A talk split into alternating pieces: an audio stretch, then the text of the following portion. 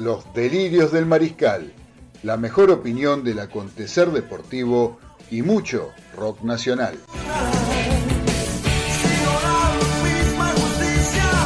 Idea y conducción, Claudio Fernández. Y un equipo integrado por Daniel Medina, Ezequiel Galitó, Carlos Arias y César Ceballos. Entre todos, hacemos un programa en el que nos podrán ganar, pero nunca vamos a perder.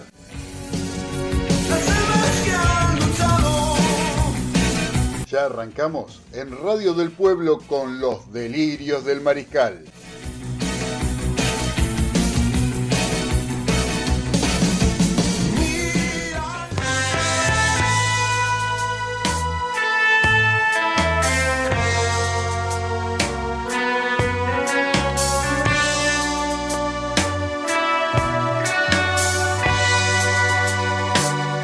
Muy pero muy buenas tardes a todos los mariscales que están escuchando Radio del Pueblo en AM 830 y a través de internet por www.radiodelpueblo.com.ar para todo el mundo. ¿Cómo andan queridos mariscales? Un gusto tenerlos en esta brillante tarde de viernes. Día viernes hermoso, la verdad que está siendo una primavera fantástica y hoy en particular que es el Día de nuestra Soberanía Nacional. ¿Sí? Nada más ni nada menos que una fecha muy importante porque habla un poco de todo lo que, eh, lo que es nuestro país en cuanto a reclamos y cuestiones que tienen que ver con eh, lo nuestro, con nuestro territorio, con nuestra cultura, con nuestras costumbres. Y para eso se festeja este día desde no hace mucho tiempo y que el feriado pasa para el próximo lunes. Por eso ahora viene un fin de semana largo para disfrutar con calorcito, con sol y ah, acá el, el, operador técnico hace seña que va a dormir, dice. Se pone a las dos manitos al costado de la cara. No, viejo, ¿qué me hace? Déjese de bromar. Es una persona joven usted, eh, va a estar durmiendo, déjese de bromar. Así que bueno, este, queridos mariscales, los saludo, Negro Fernández soy yo, que espero que estén muy bien. Hoy vamos a tener un gran programa porque tenemos previstas muchas cosas, mucha información, tenemos fútbol, juegan Boca, juega River, ahora en este momento está jugando Unión de Santa Fe en el viaducto con Arsenal de Sarandí. La verdad que eh, estamos llenos de fútbol por todos lados deportes por doquier y por eso nuestro programa se va a desempeñar con los integrantes de siempre. Primero que nada, los saludo al operador técnico que recién estábamos hablando, al señor Nicolás Olaechea. ¿Cómo anda, querido Nicolás? ¿Eh? Un gustazo verlo. Lo mismo que a todo nuestro equipo. Los saludo a mi derecha, al señor Ezequiel Galito. ¿Cómo anda, Galito? ¿Qué dice? ¿Qué tal, negro? ¿Cómo va? Programa 26 ya, ¿eh? Ya, 26. ¿Y? Y Buffarini nos firmó. Y Buffarini nos firmó. Muy bien, bueno. Esto fue un anticipo de lo delirios del mariscal, pero de hace mucho tiempo. De hace meses. Por eso es que lo recalcamos. Y Buffarini nos firmó. ¿Y quién la, trajo esa, quién la trajo esa novedad acá? El uruguayo más famoso, después de Enzo Francescoli, el señor Enzo Ceballos. ¿Cómo anda, querido? No, Enzo no, Enzo mi hijo. No, pero Enzo yo lo digo por el Ah, uruguayo más famoso, uruguayo. después del Enzo Francescoli. Ah. ¿Quién viene? Eh, eh, yo. Eh, Julio César Ceballos Olivera. ¿Cómo anda, querido Bien, Julio bien, muy César? bien. Buenas tardes a todos los mariscales. Sí, bien, con algunas muchas noticias fresquitas. Este, ha sucedido esta tarde muchas cosas. Ya lo creo, ya lo creo. Ya que nos saluda Osvaldo Pane, ya, ya nos Ah, está mandando Osvaldo. WhatsApp, querido Osvaldito. Lo extraño, yo lo extraño, Osvaldo. A mí me gustaría, Osvaldito, que venga algún día, cuando esto se mejore, que pase por acá a saludarnos, a tomar un café, eh, se venga por la radio, hablamos un poco de Ferro, hablamos un poco de su querido River Plate. No sé, digo, qué sé yo, ¿no? Me, encantaría que Estamos venga. separados. Porque venir. después de todo, mira, ¿sabes que este programa si empezó de vuelta? Es gracias a Osvaldo Pane.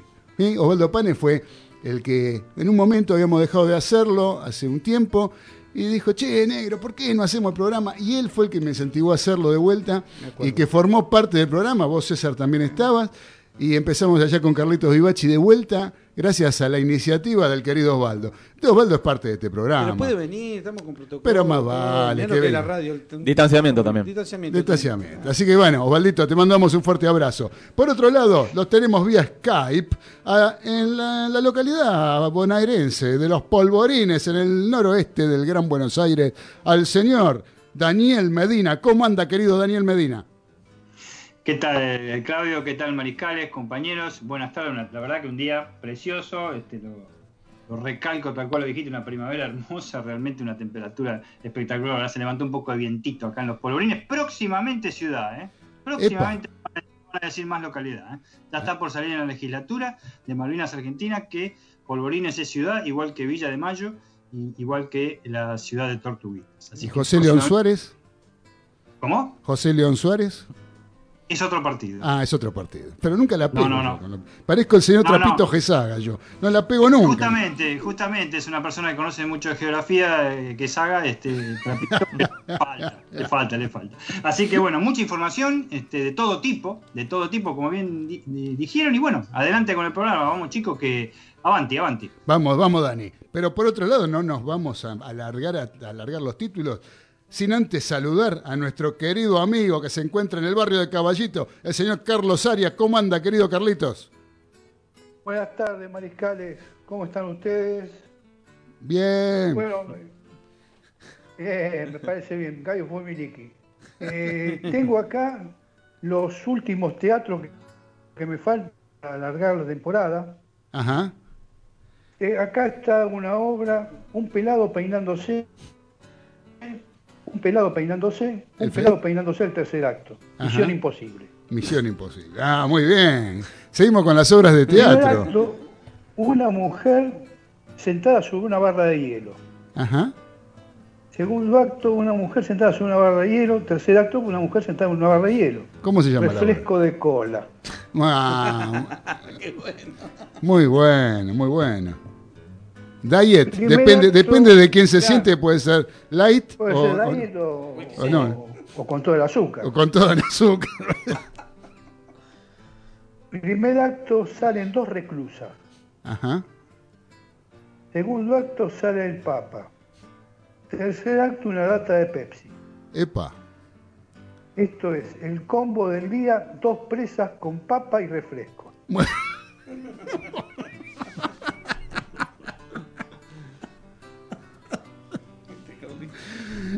bien, Carlitos. Primer acto. ¿Hay otra más? Un queso, un queso marca papo. Ah, ajá. Segundo acto, un queso marca papo. Tercer acto, un queso marca papo. Queso papo. Queso.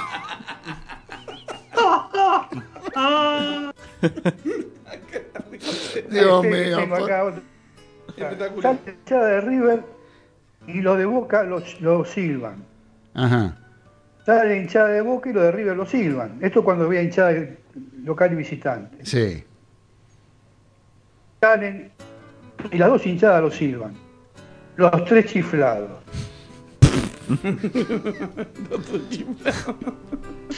Tremendo, ¿eh? Ese fuerte. Arias. Después, acá tengo el último. Primer acto, un chico llamado Tori cerca del precipicio. Cuidado, Tori, te va. Ay, se cortó. Se cortó, se cortó. Tercer acto, Tori se cayó. Hola. Hola, hola, sí, hola. Sí, sí, sí. Sí, sí, escucho. Ahí estamos. Hola. Ahí estamos, siga, siga nomás. Primer acto, Tori te vas a caer. Segundo acto, Tori te vas a caer. Tercer acto, Tori se cayó. Ajá. Lo ves, Tori. Lo, lo ves, lo ves. Y para finalizar, para finalizar, sí. ¿usted sabe qué hace un pescado en un teatro? No, ni idea. Es un mero espectador. Está bueno, está bueno eso. Está para no seguir, ¿eh? Tremendo. Un fenómeno. Cerra, cerra todo, cerra todo, vámonos. Cerra todo, vámonos. Ya no da para más este programa. Ya pasó a ser cualquier cosa. Esto era un programa que donde nosotros acostumbramos a hablar sobre eh, eh, la actualidad deportiva, ¿no? A opinar sobre la actualidad deportiva, a escuchar rock nacional. Mirá lo que terminó. Por algo Osvaldo Pane no quiere venir. Claro, ¿cómo empezó el programa? Bárbaro. Claro. claro, claro.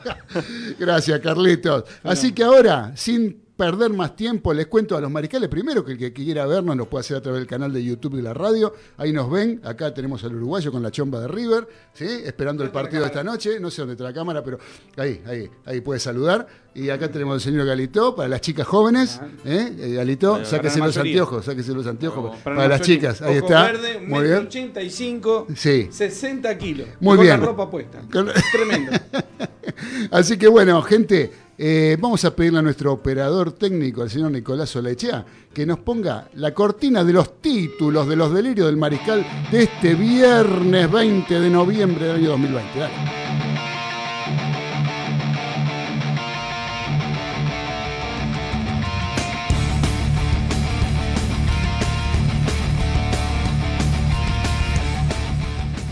Y arrancó la cuarta. Anoche con la victoria de Atlético Tucumán sobre Racing por 2 a 0, comenzó la cuarta fecha de la Copa de la Liga Profesional de Fútbol, que continúa en estos momentos con Arsenal 1, Unión 1 en el viaducto y se completa con Boca Lanús a las 19.20 y Banfield River desde las 21.30. Toda la actividad del fútbol argentino hoy en los delirios del mariscal.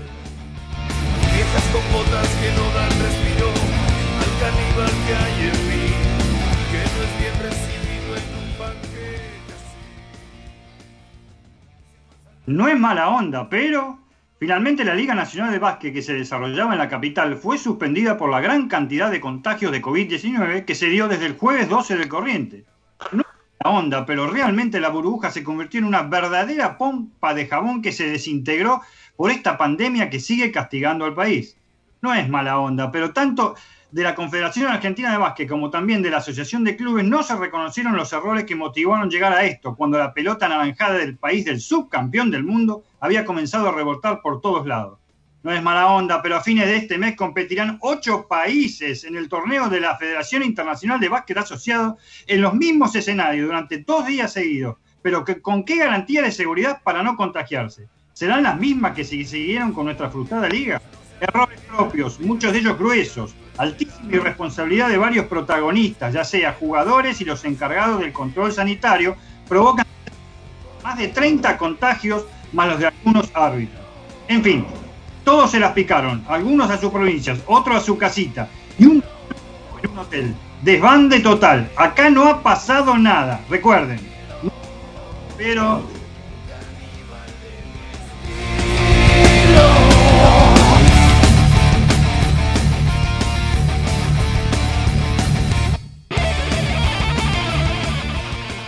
Los Pumas con una modificación para enfrentar a Australia.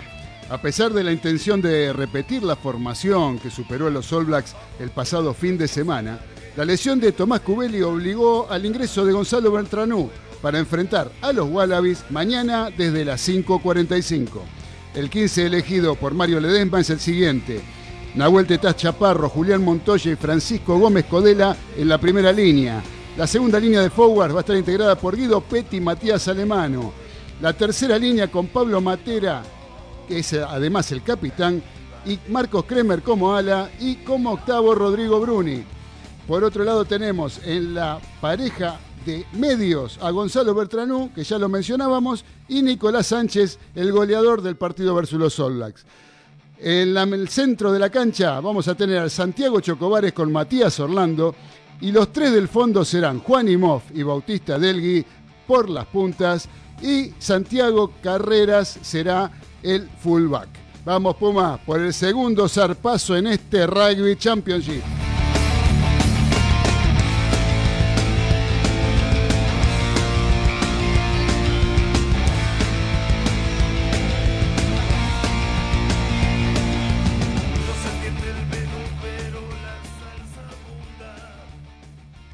José, ¿querés volver a lo que mejor haces?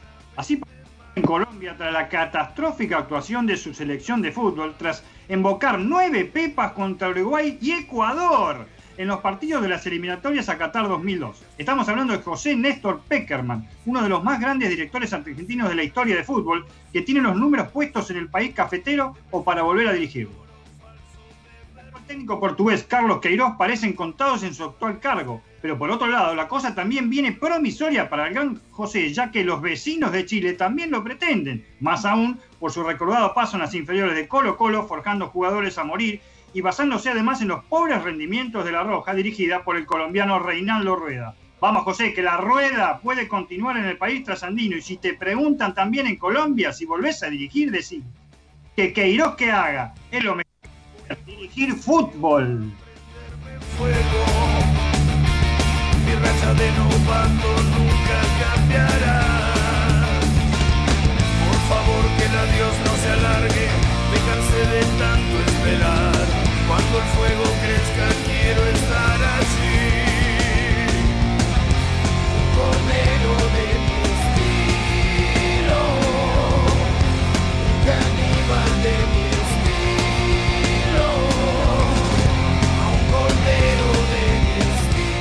Muchachos, esto fue fueron los títulos de este viernes 20 de noviembre. Estábamos escuchando, estuvimos tardamos un poquito porque estábamos escuchando.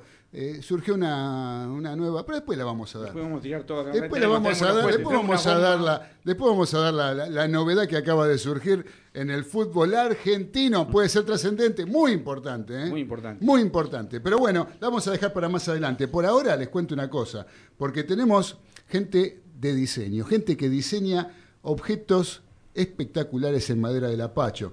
La gente de Broobjetos, donde hace soportes para celulares en épocas de Zoom y reuniones virtuales, donde dejas tu teléfono apoyado y liberás tus manos. También soportes para notebook, que le vas el monitor 10 centímetros y mejora tu postura para, cual- para cuidar tu espalda y potenciar tu trabajo. Durante el mes de noviembre, mencionando a los delirios del mariscal, tenés un 10% de descuento en tu compra y comprando más de tres artículos se duplica la bonificación al 20%.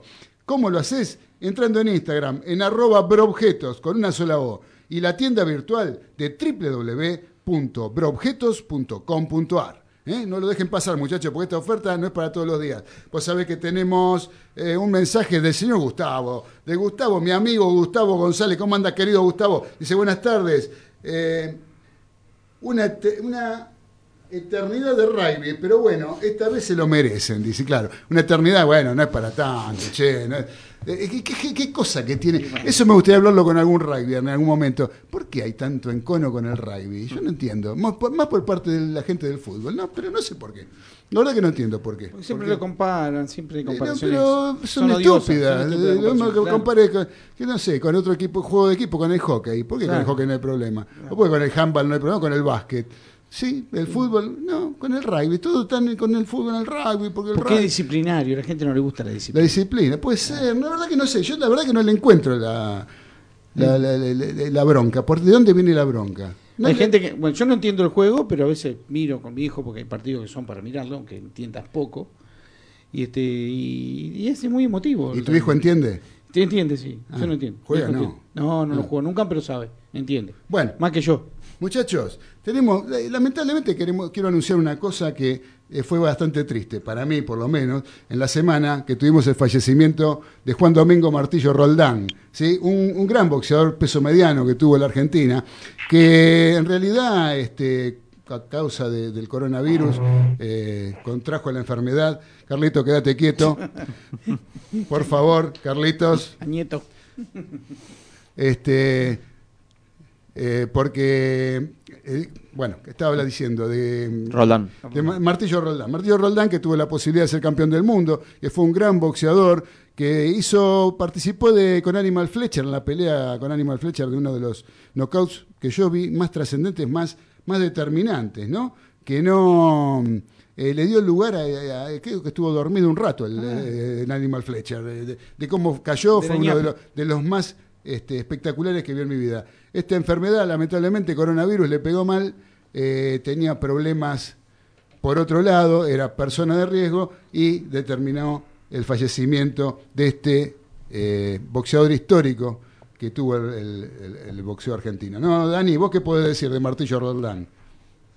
que fue lamentablemente tuvo tenía un póker este, de ases porque tuvo tres oportunidades de obtener el título mediano Claro. Este, es realmente la categoría elite del boxeo mundial de todas las épocas y un póker de ases con tres campeonazos que se enfrentó el tipo y este le tocó perder con los tres pero dio duras batallas la primera de, este, tirando a Marvin Hagler que no lo tiró nadie en el primer round este, después Hagler hizo unas cositas con su ojo, lamentablemente, y tuvo que, que abandonar. La segunda con la inolvidable, con Tommy Hearns, que cayó tres veces pero que realmente lo levantó. En el round que pierde por nocaut, en el sexto round, creo que fue, no me acuerdo si el cuarto o el sexto, lo levantó a Tommy Henry de un derechazo, porque si algo que tenía Roldán era una furia impresionante. Pele- pegaba con todo el cuerpo Roldán, no solo, no solo Sí. este, con, con- con los brazos y con los puños. Y la última con Norris, que perdió incuestionablemente. Pero de todas maneras, un gran campeón que mantuvo en vilo eh, eh, a la Argentina con sus televisaciones desde Estados Unidos y que le dio más de un dolor de cabeza al también malogrado Tito Lecture. Pero una pérdida bastante sensible porque se, lo quería mucho a Martillo. Sí, sí, sí, un tipo muy querido, un tipo del interior, un buen tipo,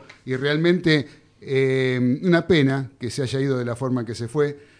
Y una, era, un, era, era un representante de la máxima potencia, ¿no? Como explicaba siempre Ulises Barrera, lo que era la potencia en el boxeo, la mezcla de fuerza con velocidad, ¿sí? Eso es la potencia, ¿no? Como se, el otro día escuchaba hablar, eh, que hablaban de, de, velocidad y potencia. No, la, la, poten la fuerza y la velocidad, la suma de ambas, forman la potencia. Y eso era lo que tenía Martillo Roldán en su pegada. Tenía potencia, ¿sí? Como tenía por ejemplo, eh, Mike Tyson. ¿sí? Mike Tyson, un tipo con potencia. Con potencia. Y con la, o sea, con la, al tener más velocidad ¿sí? que el resto de sus contrincantes de peso pesado, hacía la diferencia por tener la potencia que tenía, al pegar fuerte. Bueno, eh, se nos fue Martillo Roldán, una pena, eh, y bueno, Así es la vida, así, así es la, vida, la vida. Y, y, los tiempos que estamos viviendo. Seguramente vendrán los honores ahora, sí. alguna calle con su nombre, se recordará algún día, lamentablemente. No, sí, bueno, viste cómo es, cuando se mueren siempre aparecen. Vamos, seguimos con, la, con las sí. noticias tristes. Hay, novedad, hay novedades en Sarandí. ¿Qué pasó? Gana Unión 2 a 1, el gol en contra de Candia. Candia en contra. Candia en contra. ¿Cuántos minutos, Galito? Lo metió a los 11 y ahora van 14. Bien, bien, bien. 14 del segundo tiempo. Del segundo tiempo. Bien, bien, bien. Bueno, Carlitos Arias, una pena. Eh, lamento comunicarle que va perdiendo su equipo Arsenal de Sarandí. Así que bueno, tuvimos otro fallecimiento y fue esta tarde, ¿no, César? Sí, eh, tuvo un accidente en el helicóptero. El, el, en primer momento eh, trascendió la información que era el vicepresidente de River, el que había tenido el accidente. Después se supo que no, que, que era el papá, el presidente y dueño Jorge. del Banco Macro, Jorge Brito, así se llaman iguales. Este, así que bueno, River está de luto toda la delegación. Eh, estaban, este, escuché a gente de la delegación hace un rato hablar sobre el tema, que están todos muy mal por el, por, por el fallecimiento de, por el accidente, un accidente aéreo que tuvo este hombre. Uh -huh. Parece que tocó un cable, ya hay testigos todos que han visto lo que pasó. En Salta. Sí, en Salta, tocó un cable y cortó un, una linga de estas de, de tirolesa, ¿viste? No ah, la vio, no la vio el piloto y eso de acero, eso no perdona. Y se cayó el helicóptero y bueno, este, murieron aparentemente, decían cinco personas y hasta ahora son dos fallecidos, el piloto y Jorge Brito. Jorge Brito, bueno, lamentamos eh, la noticia, ¿no? Porque bueno, sí. ¿qué va a ser? Gente, de, gente del fútbol y presidente, y, y aparte colega, este sí es banquero. Sí, este banquero. No es bancario como somos banquero. nosotros este con dueño, Este era el dueño del banco. Este era banquero, este era banquero. Así que bueno, entonces vamos a hacer una cosa. Después de estas noti tristes noticias, ¿sí? uno conmemorándolo a un deportista, ahora a un directivo del Club Atlético River Plate, al padre de un directivo del Club de Atlético River Plate. Eh, ahora vamos a hacer una cosa, entonces, antes de seguir adelante con nuestro programa, eh, vamos a, a, escuchar el micro de Nuevos Aires, ¿sí? de nuestra amiga Edith Di Blasio, que realmente todos los hay muy buenas repercusiones con, ah, el, bueno. con el micro de Nuevos Aires. La gente le gusta, sí, le gusta sí. escuchar los, los, artistas independientes, los músicos independientes, los que no tienen, eh, los que no son conocidos a través de, de, circuito comercial y que nosotros les hacemos un lugarcito gracias a la presentación de Nuevos Aires de nuestra amiga Edith Di Blasio para que alguien los vaya escuchando y los vaya conociendo. Dale, Nico, vamos a escucharlo.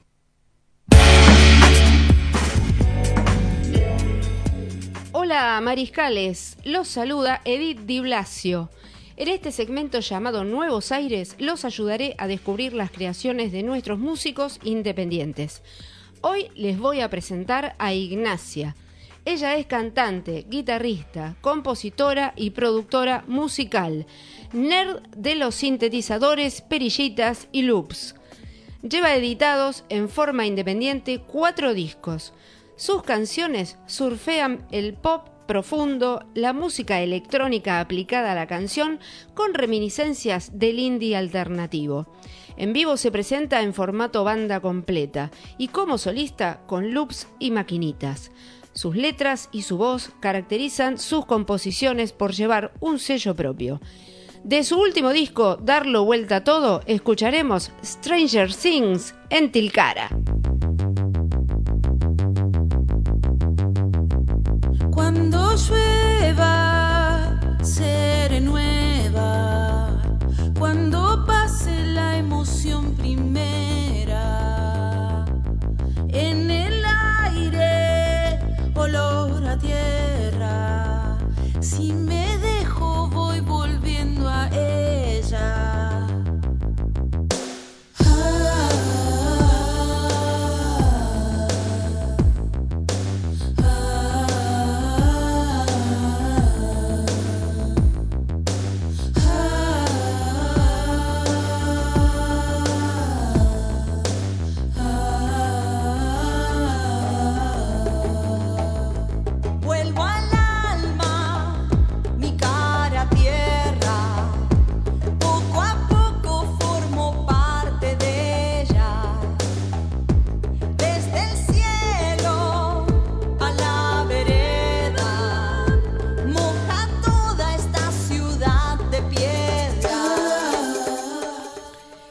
este tema participa Paula Neder.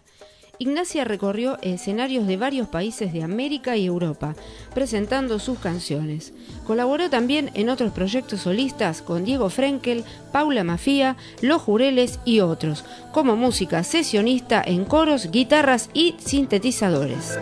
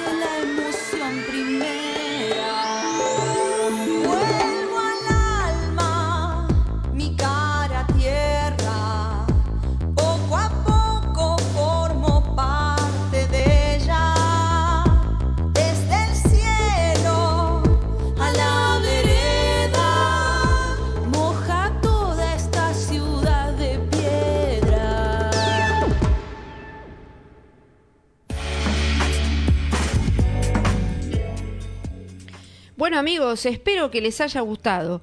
Pueden seguirnos en nuestras redes de Instagram y YouTube como Edith Di Blasio Nuevos Aires. Nos encontramos la próxima para una nueva propuesta.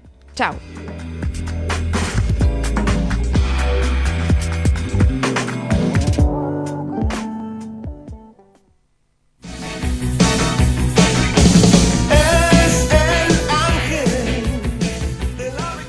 Estás escuchando Los Delirios del Mariscal por Radio del Pueblo, AM 830.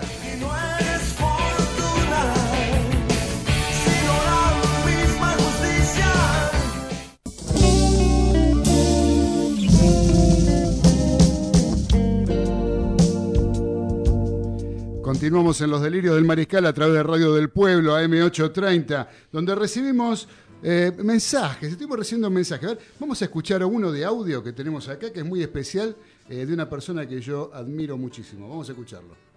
Sí, estaba viendo, buenas tardes, señor, en un YouTube. Eh, yo soy Carlos Vivachi y veo que la pantalla se puso oscura. Por lo tanto, quería mandarle un saludo a mi amigo, el señor Negro, y ahí a la, a la diestra veo ahí al hincha de boca de César Ceballos. Les mando un gran abrazo de parte de Carlos Vivachi.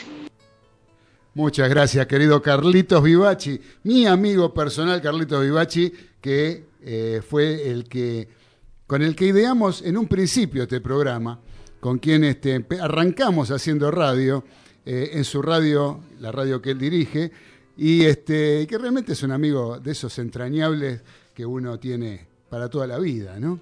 Y Carlitos, este, hoy justo lo estábamos nombrando y mira vos, apareció con un mensaje. Así, un fenómeno, Carlitos. Ah, me, empujó a mí un poco. ¿Te empujó? Al precipicio te habrá empujado. ¿Dónde te va a empujar Vivachi? Por favor, por favor. Un gran conocedor del fútbol argentino, eh, como Carlos Vivachi, un hincha eh, galardonado. De la AFA, hincha de la AFA. no, hincha de Independiente. Él era hincha en realidad del que ganaba. Claro, exacto. Él era hincha del que ganaba, de la AFA. El, el que ganaba era hincha ese día. ¿Eh? Y es más, te explicaba el partido. Sí, todo impresionante. Explicaba la jugada de los jugadores. Conocía muy bien. Era, él simpatizaba mucho también por, por ejemplo, con Godoy Cruz, Antonio Tomba. Para mí googleaba rápido. Sí. sí Gracias, Carlito. Te mandamos un fuerte abrazo. Así que bueno, eh, la otra que nos manda mensaje es la señora Mónica de Balvanera. Dice, hola chicos, ¿cómo andan? Está saliendo muy lindo el programa, como siempre, buena música y deportes. Cariños para ustedes. Bueno, muchas gracias, querida Moni. Besos te mandamos desde acá. Ahora vamos a seguir eh, desarrollando nuestro programa como lo venimos haciendo. Eh, con los no los resultados, sino ya, ya arrancó la cuarta fecha de la Copa de la Liga Profesional. ¿sí? Así es. ¿Cuál es, qué, qué- qué plan de partidos tenemos, Galito? Arrancando por el que está jugando Sí, actualmente. ahora están jugando en Sarandí, Arsenal y Unión. Gana Unión por ahora 2 a 1. Sí. A las 19.20, Boca recibirá a Lanús. Y de- de- a las 21.30, Banfield recibirá a River. Ese. En el un duelo- Florencio Sola. En el Florencio Sola. Sí. Un, duelo, un duelo importante por la punta. sí, del grupo. Sí, para River es importante, por el- o sea, por la punta, y de- en caso de perder, puede perder el segundo puesto. Claro, Así que en caso de que gane Rosario Central. Así es. Si Rosario Central le gana a Godoy Cruz al Tomba, como diría Vivachi. Viene mal, el- el Tomba viene mal, el y el Tomba. Tomba viene mal, con cero puntos. Supuestamente Rosario Central podría ganar el partido. Eh, si River no le gana, o pierde con Banfield, mejor dicho, no si no le gana, si pierde con Banfield y gana Rosario Central, estaría alcanzándolo el canalla. Sí. ¿Sí? Eh, Lindos partidos, ¿eh? Pero Lindos sí, partidos. pero lo que pasa es que este, bueno, este, este No es torneo, normal. este torneo, ¿quién? No, ¿Yo? no, no, no es normal que Boca y River jueguen. Perdón, no, no, no, no, no. discúlpeme, discúlpeme, señor este, Galito. Usted, Yo te aclaro. ¿a quién se está dirigiendo? ¿Al señor No, Ibachi no, a, o a lo- mí? a los partidos. A los Claro, partidos. que no es normal que Boca y River jueguen un viernes. Ah, Eso, eso iba a decir. Bueno, complete la frase. Claro. Yo estoy hablando, usted dice, no es normal. eh, Claro, ¿Cómo queda esto? claro, No, no, ahí la completé. Ah, bueno, bueno. Entonces, este. ¿Cómo es? ¿Qué te estaba diciendo yo? Ah, bueno, No, que la este liga campeonato, es sí. un- Sí. La liga es eso. Mamarracho es la liga. Es un mamarracho, sí. sí. Después Dani va a hablar de la Primera Nacional también. Eso lo vamos a hablar ahora, ya, después de que usted. Pero usted Bien, no, dale, usted- dale. usted Ahora- no da ahora la- te la sigo. Sábado- Mañana, mañana que tenemos, dele, dele. Sábado dele, dele, 17, ritmo, ritmo, ritmo. Vamos, 17-10, Colón recibe a Defensa y Justicia. 19-20, Huracán enfrentará a Vélez en el Ducó. Sí. 21-30, Independiente ante Central Córdoba de Santiago del Estero. Ajá. Domingo, eh, primer partido, Estudiantes Aldo Civi a las 17.10 en La Plata. 19.20, Patronato recibe a Gimnasia de Grima La Plata. Patronato, gimnasia, partido interesante, ¿eh? Sí. No, este, este dentro de todos, eh, San Lorenzo Argentino Juniors. 45 Ah, ese va a estar lindo, ese me gusta. 21 a ¿eh? 30. Ese me gusta. Eh, 21 a 30 de, Del domingo. del domingo en, en el Videgain. En el Videgain. Lindo partido ese. Después está, eh, a mí me sorprende, ¿no? Porque uno empezó, ¿te acuerdas cuando sortearon todo esto? Que nosotros decíamos, este, a Vélez le tocó una zona fácil. Bueno, Huracán tiene dos puntos más que Vélez, hoy por hoy. ¿Sí? Sí. Eh, cosa de que yo dije, bueno, Vélez va a ganar todos los partidos, esta zona que le tocó. Huracán, Gimnasia de la Grima de la Plata y Patronato. Y sin, Y mira, Gi- hubo un gol ahí. ¿Gol de quién? Gol de Unión. Gol de Unión. De, de vuelta García. Otra vez García. ¿Cómo está, eh? Doblete. El Tatengue está Está con todo. con todo, ¿eh? haciendo roncha Y eso que está en pensando en la Sudamericana. Está pensando, en la- menos mal que no está mal. concentrado en esto, ¿no? Está pensando, mal, ¿no? Está pensando en la sudamericana. Bueno, Y, este, el, y el lunes cierran Godoy Cruz, Rosario Central a las 19 en Mendoza. Y el último de la fecha, Newell's ante Talleres de Córdoba a las ve- partido. 21 a 15. Me gusta ese partido. ¿cuál, te- cuál le gusta a Ceballos? Talleres. ¿Unión Talleres? Sí, va a ser un lindo partido.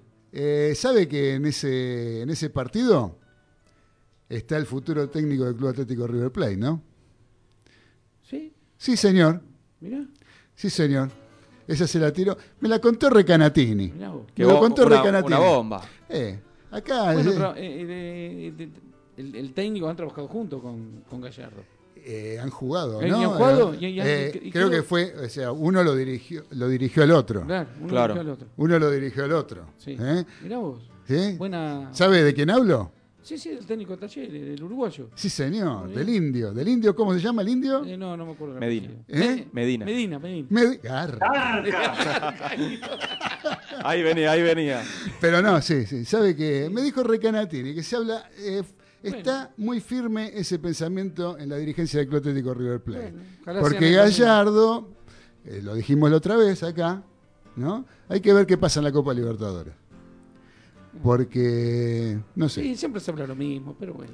Ojalá dure hasta el No, no, 2030. no, ya. pero ahora está bastante. Ya son muchos años. Son muchos años. Son Seis. muchos años en River. Claro. ¿sí? Este, mire la sonrisa de Galito que dije No, Gallardo se, sí, no. se iría Ahora cuando Gallardo. le tiremos la bomba, y- y el Galito. operador técnico ni Cuando le tiremos ¿eh? la bomba, Galito, ¿sabés cómo va a La otra, la otra, la otra. Esa es para después. Para después, Esa- para la después. bomba la dejamos No, no para después. estar más contento. ¿Sabe qué me gustaría ahora? Que el señor, no Indio Medina, el señor Daniel Medina, desde los polvorines y con mucha calma, porque es en medio que se entrecorta, Dani, habla de, tranquilo, ¿sí? despacito, eh, que nos cuentes algo sobre el fútbol de ascenso. ¿Sí? Porque se sortearon la zona, porque se sabe cuándo empieza, porque se mandaron un par de cosas ahí, por lo que tengo entendido, Ah. eh, medias desopilante como nos tiene acostumbrado la AFA, ¿no, Dani? Sí, realmente el que vio el sorteo ayer por YouTube este, y después pasaron muy poquito después, pero el que vio el sorteo realmente, no sé, parecía una tómbola. Yo creo que las tómbolas son mucho más serias, tienen que ser más serias las tómbolas de los juegos oficiales de Quiniela, ¿no? Desde ya. Pero este, eh, acomodando las, las el bolillero, realmente, bueno, eso ya no.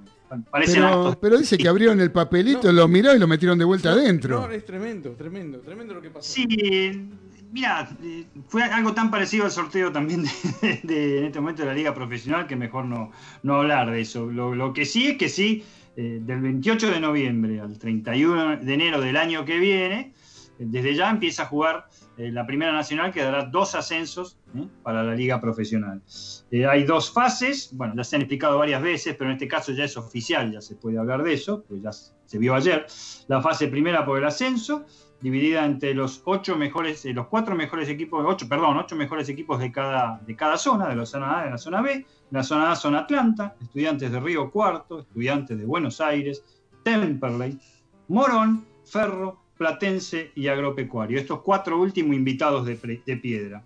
Y en la zona B, San Martín de Tucumán, Defensores de Belgrano, Sarmiento de Junín, Deportivo Riesta y Tigre, Rafaela, Gimnasia de Grima de Mendoza y Dálmine, los segundos cuatro invitados de piedra. ¿Por qué? Digo esto porque si las cosas se hubieran disputado en las nueve fechas que habíamos dicho tantas veces, ustedes y yo acá, se hubieran disputado o se disputarían a partir de ahora, serían nueve fines de semana, los cuatro primeros son, de cada zona son los grandes perjudicados ahora. Claro. Porque totalmente nueve pueden quedar afuera tranquilamente. Eh, lo peor está en la fase del segundo ascenso, en la cual integran equipos, no digo impresentables, pero equipos que están entre el noveno y el, y el último puesto de cada zona. Y tienen las mismas posibilidades que, as- que ascender. Estamos hablando de San Martín San Juan, Belgrano, Alvarado, Brown de Puerto Madryn, Independiente de Rivadavia, Barraca Central, Mitre, Nueva Chicago, que seguramente Nueva Chicago no va a ascender porque le van a descontar puntos. Y- Seguro. Fija. Eso, eso es otro tema, ¿eh? Eso es otro Sí, tema. Perdón, Dani, eh, que tiene que ver con, el, con River, ¿no? Eh, lo, que, lo que han hecho con. Lo, lo digo porque si no después se me pasa. Disculpame que no tiene No, no, que ver sí, mucho. su- Supongo que se hablas por el tema de River y Atlético Tucumán. Por supuesto. No, pero ya se salió la sanción, no, no hay sanción para River. Por eso. una- un, des- un desastre. Un desastre. Tendría que haber sanción. Exactamente. Tendría que haber- o sea, el reglamento antes de que pasara lo que pasara decía que si no te presentás a jugar, perdés los puntos. puntos. Bueno, Ah. entonces perdió, no se presentó a jugar. Que estaba, que estaba justificado, estaba justificado. Era sentido común, pero no está en el reglamento. No está el reglamento, el reglamento dice otra cosa. Bueno, chao, muchachos, no, ¿por qué no le van a dar? Y encima pretenden jugar el partido igual. O sea, le- le- le- le- lo que salió del comité del Tribunal de Disciplina es que River y Atlético Tucumán tienen que jugar el partido. O sea, tienen que venir de vuelta a los tucumanos, jugar a Buenos Aires. River no le interesa jugar ese partido porque si lo pierde, lo pierde. No, no, no le hace nada. No sirve para nada. No le sirve para nada. Claro, pues no- mejor- ya no existe ese torneo. Ese torneo no ¿A existe, pero los aparte, dos? no, los dos- no, porque el, el- el- los- eh, Atlético Tucumán por el tema del promedio Ah, puede ser. puede ser, ¿sí? Ahora, eh, a River, perderlo o ganarlo es lo mismo. Eh, Atlético Tucumán ya está eh, presentando un, ya lo presentó, ¿cómo es que se dice cuando, Apeló. cuando la apelas? La apelación. Una apelación a, la- a la- a la- a la- a lo que, al dictamen que salió. Ah.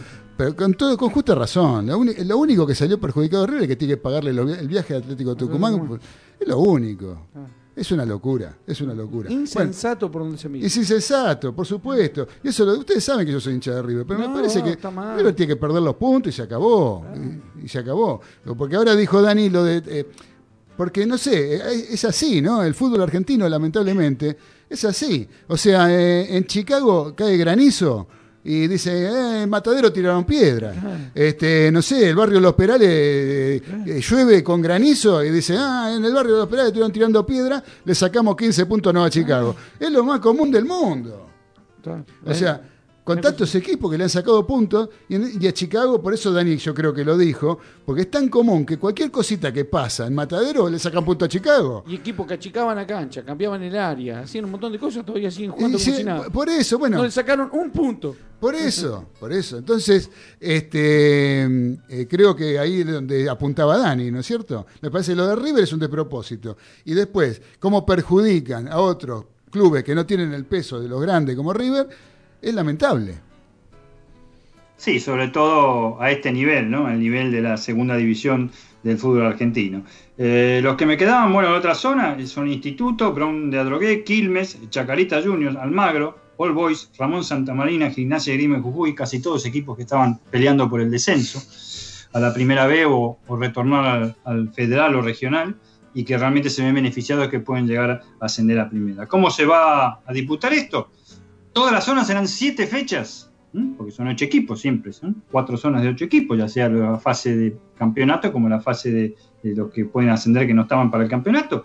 Todos contra todos, primor- eh, primerizando prim- este, el tema de local a los mejores clasificados. O sea que hay varios equipos que tuvieron mejor este, puntuación, tienen cuatro de los siete partidos, tienen- hacen cuatro partidos de local sí o sí, en detrimento de otros. Eso es para las dos zonas. Aunque hay algunos equipos, por ejemplo, Nueva Chicago tiene tres viajes por todo el país, por ejemplo, a eso quería llegar, tiene tres viajes por todo el país, y por ejemplo Deportivo Riestra, este, este muchacho que huele el ajo siempre, que este, no tiene viajes en el país, juega en la zona de la zona A de, de, en la zona B del campeonato y viaja nada más que a Campana. Después, por ejemplo, San Martín de Tucumán tiene que viajar por todos lados. Y- Sí, hoy escuchaba, lo escuchaba a Juan Amador Sánchez que Era decía. obvio que iba a pasar eso. Claro, eh, sí. Juan Amador Sánchez, que es, el, que es el manager de Platense, dice que el, el único viaje que le toca a Platense es a Río Cuarto. Después, Exacto, exacto. después, eh, Pero- lo tie- después tiene Agropecuario de Carlos Casares, pero lo tiene de local. Así que no. no. Hubo, hubo no, un no, gol, eh. ¿no? Hubo un gol, eh, Sí, Galito. Gol de Arsenal, Carabajal. Ahora gana Unión 3 a 2. 3 a 2 en el viaducto. Descontó que, Arsenal. Sabíamos que iba a pasar esto. Es más, se va a pinchar el micro. Como van Sí. el micro, se va a pinchar la goma del micro De todo cada, va a cada pasar. 100 kilómetros. No, pero Mirá. hubo cosas, eh, por lo que est- estuve, yo no lo vi, no lo vi, me contaron, no vi el, este, el sorteo, pero dicen, por ejemplo, cuando le- le- eh, hubo un momento que abrieron, sacaron un papelito, decía Atlanta, y el, y el equipo que saliera en ese momento le tocaba jugar, porque hay algunos que juegan más partidos de visitantes que otros. Sí, los que tienen mejor este, el- Atl- San Martín de Tucumán, Atlanta, Defensores de Belgrano y Estudiantes de Río Cuarto son los que tienen desde ya cuatro partidos de local. Bueno, parece que habían sacado el papelito Atlanta, que si, si hubieran puesto Atlanta en ese momento, iba a ser de los que más de visitantes iba a Lo metieron de vuelta adentro y sacaron otro. Salió No, Ferro, bien, salió está bien, Ferro. Está bien, está bien, porque Atlanta no puede jugar tres partidos solo de local. Me parece, no sé, bueno, ¿para qué lo sortean? Sí, entonces? sí, sí, sí. ¿Para qué sí, lo sortean? no, Así está, Que así- así pongan está afuera, lo dictamina- saquen, así no está lo pongan. dictaminado, Es una barbaridad, por supuesto, la opinión de cada uno o de, o de los oyentes, este, o de los lectores de los medios periodísticos, gráficos, mejor dicho. Claro. Pero estos equipos que fueron los que mejor salieron están notablemente perjudicados. Lo único de bueno que tienen en estos momentos para ascender es que juegan cuatro partidos de locales. Y se le- no porque salió por sorteo, así se dictaminó antes de empezar. O sea, si te salía Atlanta y significaba que era visitante, no. Tenía que sacar, eh, era Atlanta tenía que estar cuatro partidos de local. Lo mismo que San Martín de Tucumán, lo mismo que Estudiantes de Río Cuarto y lo mismo que Defensores de Belgrano. Bueno, Eh, este, bueno, eso es en la parte. eh, después, por supuesto, los ganadores de, de ambos grupos, en la, prim- en la primera fase, de, cuat- de- primero de cada grupo, juegan un partido final en cancha neutral. Si hay empate, acá viene la parte graciosa que siempre digo yo. Si hay empate, no hay alargues. hay penaltis. Hay penaltis. Mirá. hay penaltis. Los dos que perdieron en semifinales, en semifinales, quedan para después disputar con los chicos que vienen atrás del, del noveno al décimo sexto puesto un segundo, un segundo ascenso, esperan. Y el perdedor de la final también espera. ¿Qué quiero decir con esto? Y lo que estaban viendo ustedes, que hablábamos de Chicago y todo eso, y lo que decía yo ustedes, que eran los invitados de piedra, más todos los muchachos del noveno al décimo sexto puesto. Que todo lo que se defina después, viene por eliminación directa, en un momento quedan, dado quedan 16, después 8, después 4 y después 2, todo es en partidos de cancha neutral, ahí no tiene nada que ver la localidad de los mejores, termina el partido si está empatado y van a penaltis. Oh, Equipos como Nueva Chicago, Ramón Santamarina, Gimnasia Grima Jujuy, Pilla Dálmine y Tigre, por ejemplo, no pueden definir con empatando 0 a 0 y pueden ir a los penales y tener Claro. suerte. Te Hay mucha suerte. Ponen en el micro penales. delante del arco y a patear penales. Me hace, acordar, Exactamente. me hace acordar un equipo de la Ribera que ha ganado algunas cosas de esa forma. Bueno, eh, Tenemos un mensaje. Pero eso es lo destacado. La primera fecha se destacan eh, en la zona A, Atlanta Platense, un lindo partido, Temperley Ferro, Temperley es otro de los invitados de piedra, Ferro también, Estudiantes Río Cuarto y Deportivo Morón. Y en la zona B se destaca nada más como partido, no digo que apasionante, pero el mejor San Martín de Tucumán y Tigre. Las va a tener que lidiar también, ¿eh? Tigre. Sí, Juegan sí. allá en el Jardín de la eh, perdón, San Martín, juegan en el Jardín de la República, pero Ti- Tigre viene rugiendo económicamente.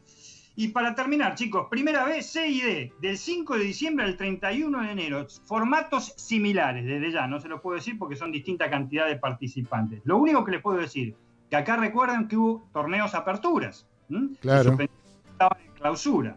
Almirante Brown en la B, Cañuelas en, en la C y Liniers en la D tienen tres posibilidades de ascender de acuerdo al mismo formato que hay en la, Primera Nacional.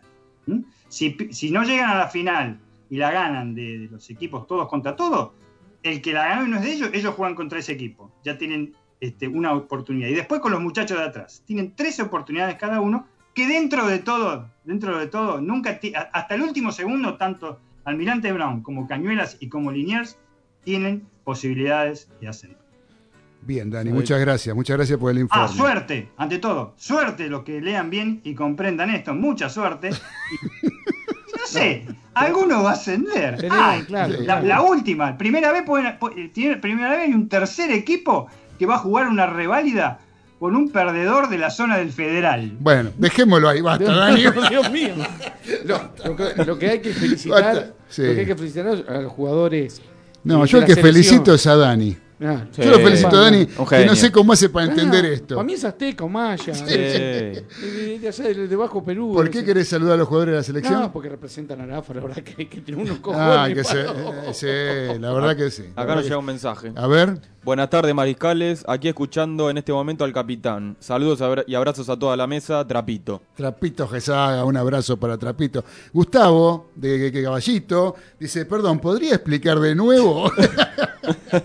Para dejarlo tomar agua, ahora te lo Déjalo tomar, Claro. está tomando, se está hidratando, si Gustavo. quieren, No, se está hidratando, Gustavo, déjalo ahí. eh, eh, El les señor aclaro que Carlos- le dije menos de la mitad de lo que tenía que haber hablado, en serio. Sí, sí, sí, no, no, pero ¿sabes qué pasa? Después, igual, eh, yo creo que después, a medida de que vayan eh, eh, aconteciendo las cosas, los vamos a ir explicando. ¿sí?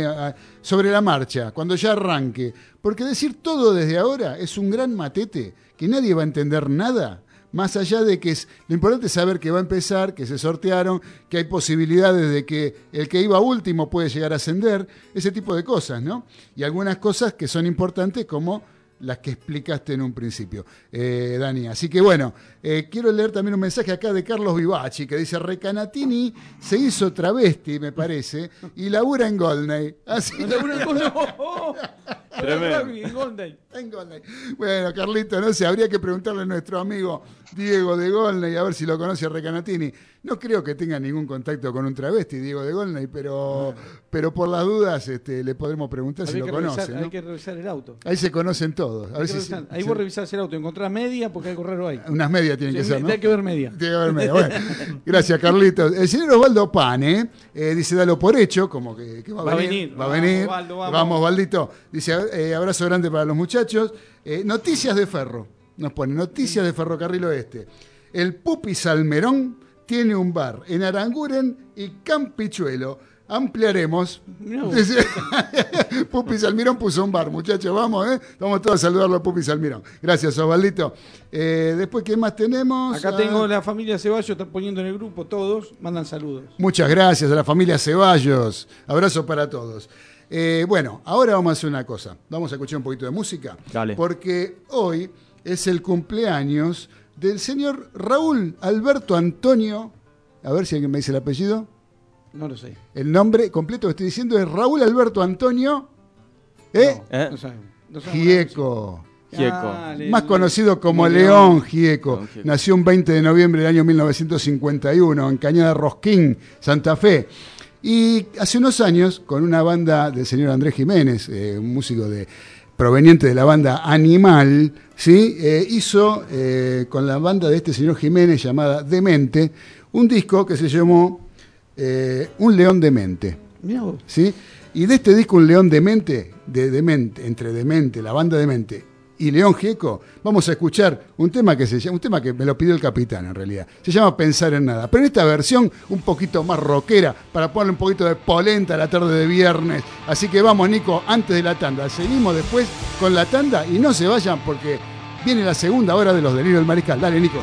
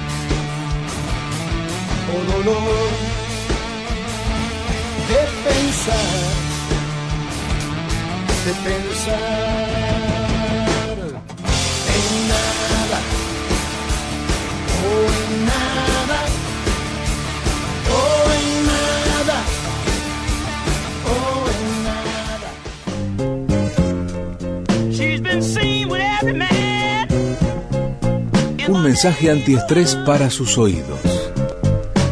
Voces que le invitan a participar. AM 830, Radio del Pueblo.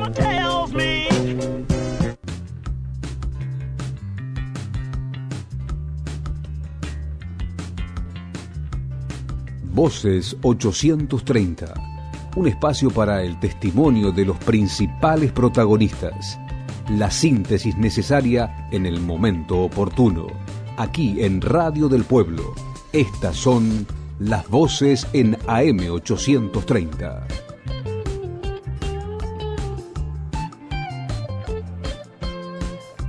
Desde Sheffield, Inglaterra, la reconocida médica especialista en divulgación científica y en patología, nos referimos a la doctora Marta Cohen, analizó cómo se realizó la cuarentena en Argentina y recomendó en qué debería invertir el Estado en el contexto de la pandemia del coronavirus. Parte de tu comentario es que Argentina hizo la cuarentena temprano porque miraban Europa, ¿cierto? Pero ya estaban, eh, acá estábamos en el invierno y ustedes estaban eh, en, en, el otoño, ¿no es cierto? Entonces, saliendo del verano. Entonces es lo mismo que decir, bueno, me pongo un suéter abrigado en enero porque en Europa hace frío. O sea, ¿y qué? Usted estaba mirando, a, pero en real time, y no sucede en real time, sucede después, porque esto se mueve con el invierno. Entonces, eh, el aprendizaje, bueno, yo, eh, cuando, cuando el, el, presidente decía no hay eh, casos porque hacemos las cosas bien, en realidad no había casos en Latinoamérica, porque los casos recién empe empezaron en junio en Argentina. Entonces, cuando empezaron en junio, la gente ya estaba harta. Y bueno, eso fue lo que yo creo que pasó con la cuarentena, ¿no es cierto? Cuando había que hacer la cuarentena, la gente ya no estaba más estimulada. Y por otro lado, eh, la falta de ayuda social, de que la gente, bueno, si te quedas en la casa y estás en negro y no, no, no tenés un sueldo, ¿qué, ¿qué haces? Entonces la gente era, o como, o me muero de hambre o me muero de coronavirus. Entonces, bueno, eso para mí, el aprendizaje es que todos los países del mundo, todos los países del mundo, después de esta gran eh, crisis debido a la pandemia, tienen que aprender que eh, los gobiernos tienen que inver invertir en tres cosas, son fundamentales. Una es la salud, porque con hospitales que están sin salud pública adecuada, sin recursos, no podés tratar, no podés enfrentar a la pandemia. Lo segundo es eh, la, la, educación. Tenés que invertir en educación. ¿Cuántos millones de chicos en Argentina están en la línea de pobreza? ¿Cuántos acá también? En, el, en Europa también hay pobreza. ¿Cuántos chicos no tienen acceso a computadora? ¿Cuántos chicos no tienen acceso a, a, Internet? ¿Cuántos chicos que no pudieron ir a la escuela no tienen acceso a una nutrición adecuada? O sea, hay que invertir en educación, porque además eh, en el Reino Unido en general se siguen las, la, las reglas. Te dicen, no salgas a no ser que sea necesario, la gente, no hay policía en la calle parando. Yo nunca necesité ningún certificado, lo tengo en la cartera, nunca la pidieron, porque la gente es educada. Entonces esa educación no es la educación de la universidad, es la educación de uno como persona. Y en, hay que invertir en educación. Y lo otro que hay que invertir es en ayuda social.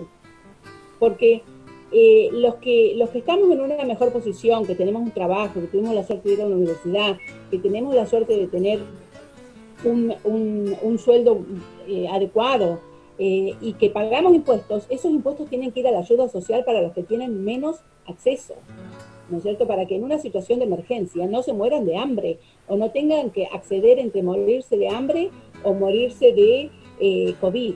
No sé, a mí me parece que es terrible. Y no lo digo por Argentina, lo digo por el mundo, porque en Estados Unidos también se ve lo mismo.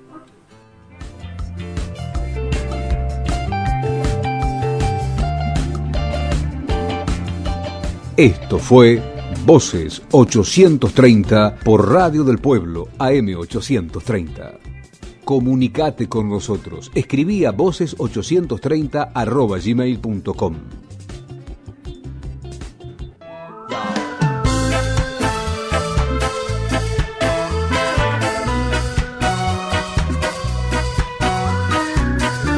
Radio del Pueblo, AM830. Oasis sonoro en el medio de la realidad.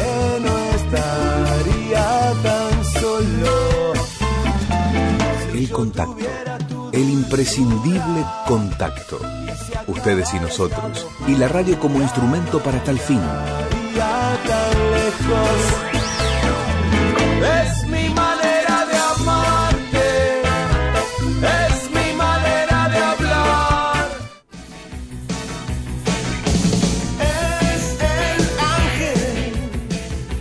Estás escuchando Los Delirios del Mariscal, por Radio del Pueblo, AM 830.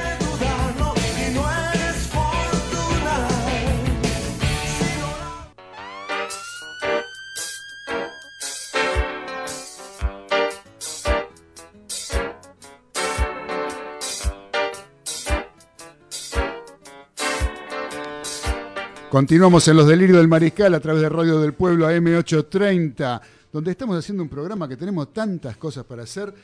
Terminó en el viaducto el partido, Galito. Así es, Unión ganó 3 a 2. 3 a 2 goles.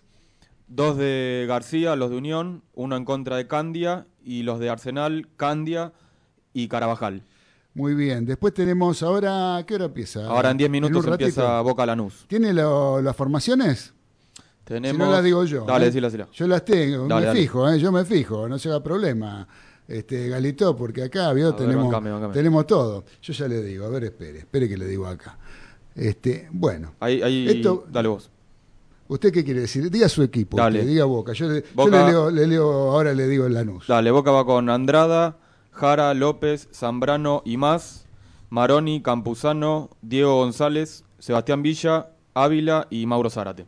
Muy bien. El Granate va con Morales, Di Plácido Pérez Pérez, juegan los dos Pérez de marcadores la, la saga central de los Pérez y Aguirre. De la Vega, Belmonte, Quiñón y Acosta. El Laucha juega, ah, va de movida el Laucha. Con Orsini y Sand arriba, ¿eh? Orsini y Sand, los dos tanques arriba. Qué, qué equipazo el de la Sí, tiene buen equipo. Sí, y Boca, bueno, y Boca La está. mayoría de suplentes pensando en la Libertadores. Ajá. Pero bueno, eh, sí, porque lo, lo más importante es la- lo que se viene entre semana, ¿no? Sí. Para, Y- para todos los argentinos, Equipo- Boca, River, Racing. Equipo suplente, pero. No, bueno, igual- Son todos titulares. Dios mío. Sí, sí, sí, Zárate vuelve a la titularidad Sí. después de mucho tiempo. Ávila vuelve a jugar también. Sí, Este, debuta en Boca el Pulpo González El Pulpo González. Que contra, está, contra su ex club, que Claro, salió de Lanús. Y hace mucho que no juega el Pulpo. Así es. Hace mucho que no juega. Así que bueno, veremos cómo se desarrolla este partido en un rato nada más. ¿eh? Estaremos manteniendo al tanto de todas las incidencias de lo que vaya ocurriendo en la bombonera de Buenos Aires. Dentro de un ratito nada más ya arranca. Así que bueno, muchachos, este, teníamos una entrevista, pero que bueno, no, no nos atendió. pasar, ¿Qué va a ser? Puede pasar. Pero Puede- tenemos puede de todo igual. Puede ¿eh? fallar, dice. tu- Puede tu- fallar. ¿Sabes que me gustaría seguir? Ya hablamos del ascenso. Eh, ¿la, la bomba la tiramos ahora? ¿O esperamos un poquito? Ah, la tiramos, la tiramos a lo último. ¿La tiramos a lo último? Sí, media hora la tiramos. Pero es, es tan importante ese Bayo. Y, viste, este, ese es importante, sí. Eh, y aparte- ¿Tiene que ver con el Club de sus Amores? No. No precisamente. No, no precisamente, no, no es de mis amores. Eh, no, No, el de sus amores ya lo dijiste hace un rato. Lo- no, bueno, pero a lo mejor hay Ah, otra. bueno, es un Claro. cuentecito, a lo mejor, a lo mejor, a lo mejor-. ¿quién se lo contó? ¿Recanatini o Carapucci? Eh, a- ambos, ambos tiraron la no, una- no faltó- ¿Coincidieron Carapucci y Recanatini? Los dos, Upa. los dos. Y ahora eh, viste negro que mandan los dólares, vamos a ser sinceros.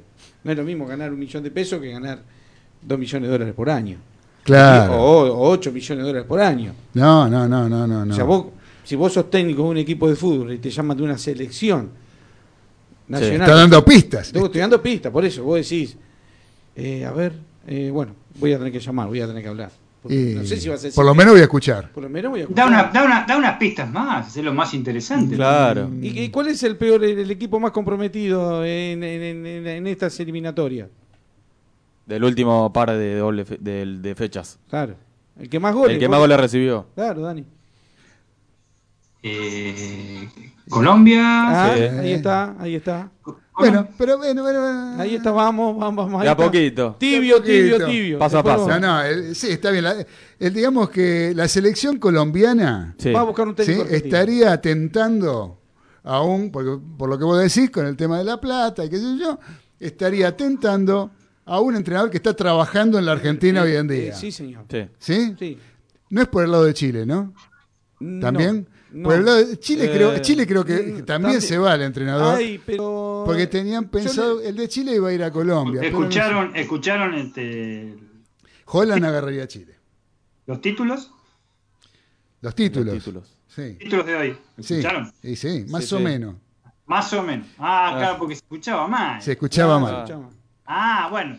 En el título yo me refería a un canoso y gran técnico argentino, pero que no está en estos momentos dirigiendo Ah, en la sí. Argentina. Ahora, cuando me dicen quién está dirigiendo en la Argentina, yo creo que sí sé quién es. ¿Sabe quién es Claro, usted, sí. Medina? Creería, creería que sí. Cre- Claro, porque da- dan No, Peckerman, Peckerman está descartado para Colombia por ahora. Por ahora O sea, tuvo- sí, ¿no? no, se fue, él tiene una personalidad especial, trabajó ahí. Sí. Y ustedes saben, cuando se va Peckerman es muy difícil que vuelva de, de vuelta.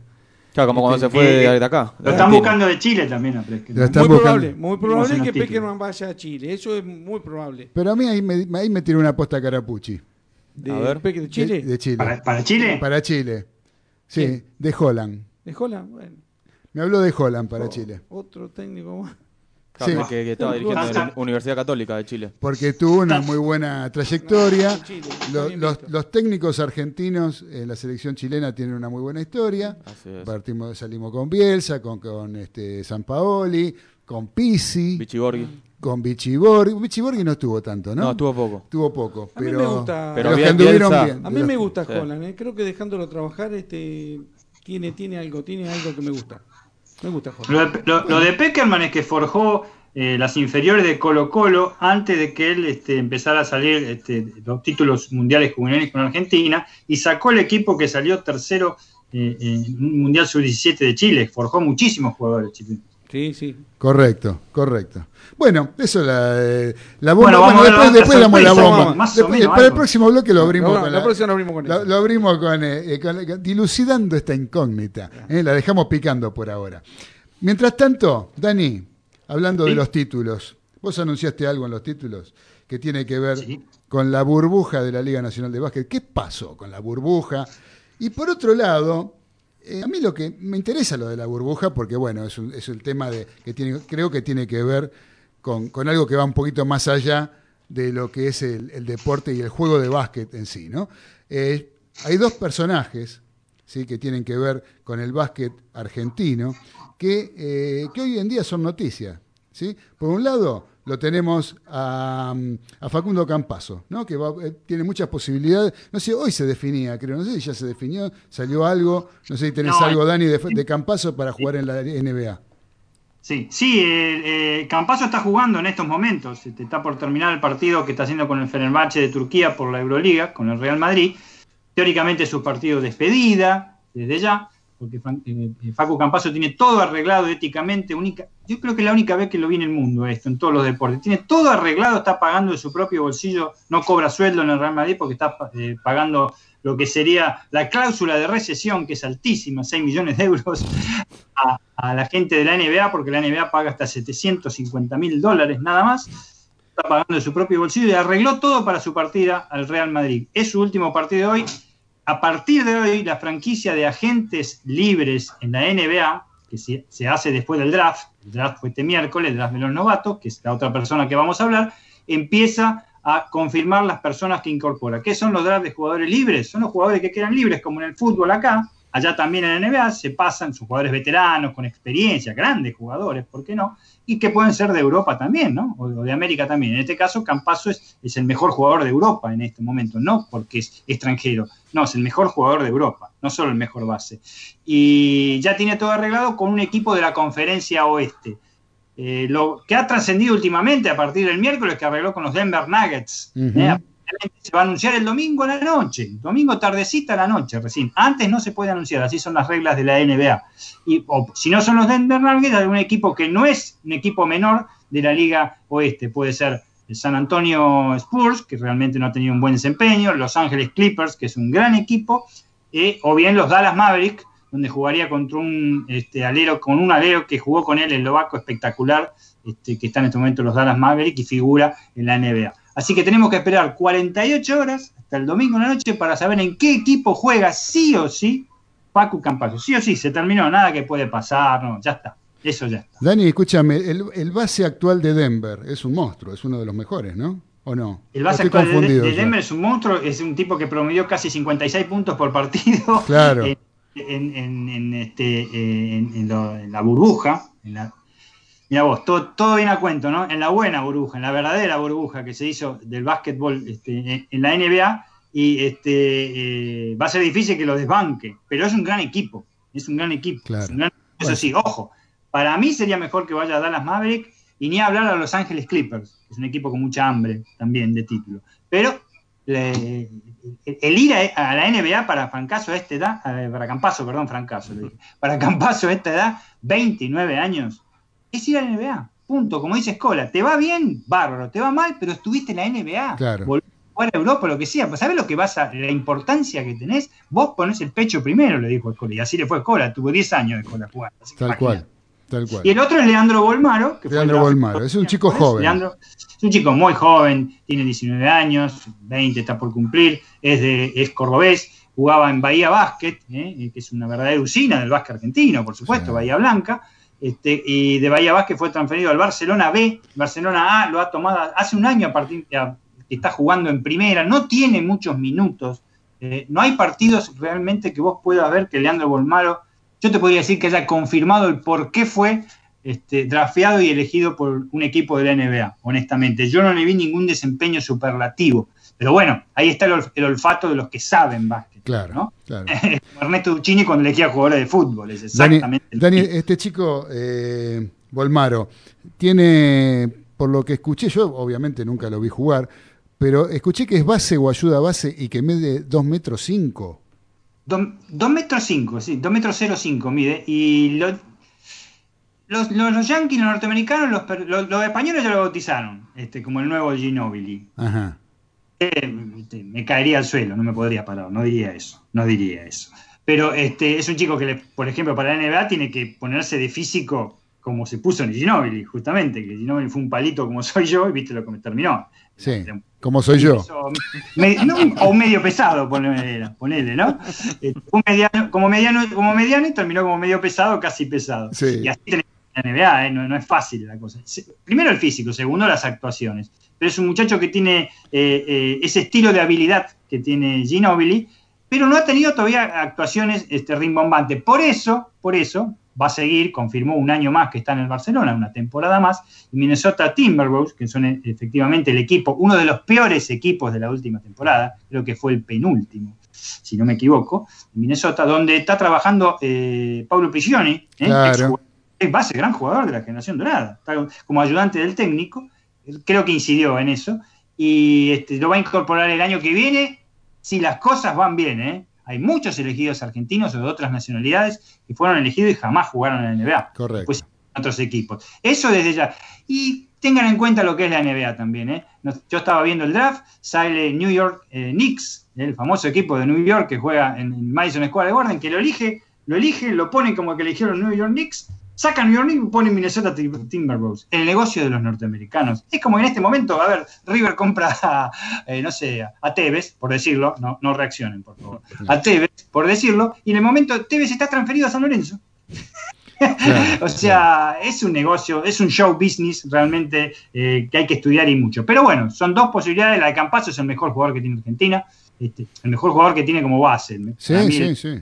Luis Escola, para mí es el emblema. Pero este eh, eh, es el mejor jugador que tiene Argentina y va a ir un gran equipo. Y Volmaro habrá que esperar, pero ojo, salió drafeado en el número 23. Espectacular. Espectacular, ¿sabes qué significa eso? Que va a cobrar mucho mejor sueldo que los que están drafeando en el día de hoy. Correcto. Y Volmaro inclusive estuvo convocado por la Oveja Hernández, por el Oveja Hernández, para el último mundial, ¿no? Que después, bueno, que hubo que quedar afuera porque lo llevó como para hacer experiencia. Dice que lo, escuché de, de Hernández eh, que mm, lo llevó como para que haga experiencia, un chico joven, para que haga experiencia para entrenarse con la selección nacional. Y lo puso en duda si lo tenía que dejar en el plantel o no, de la forma en que jugaba el chico. Así es, este, y es el clásico de cuando vos llevas para que el plantel lo integran este, eh, 15 jugadores, ponen, en realidad salen 12 a la cancha, 15 o 20 jugadores, y vos llevas 22, es como las selecciones, ¿te acordás? Las selecciones de fútbol argentino que llevaban 23 jugadores y 3 quedaban afuera, algo así, no había duda. Pero Claro. sí, lo, eh, sobre todo por la juventud que tenía el chico, en ese momento un año menos, 18. Claro, claro, 18 años.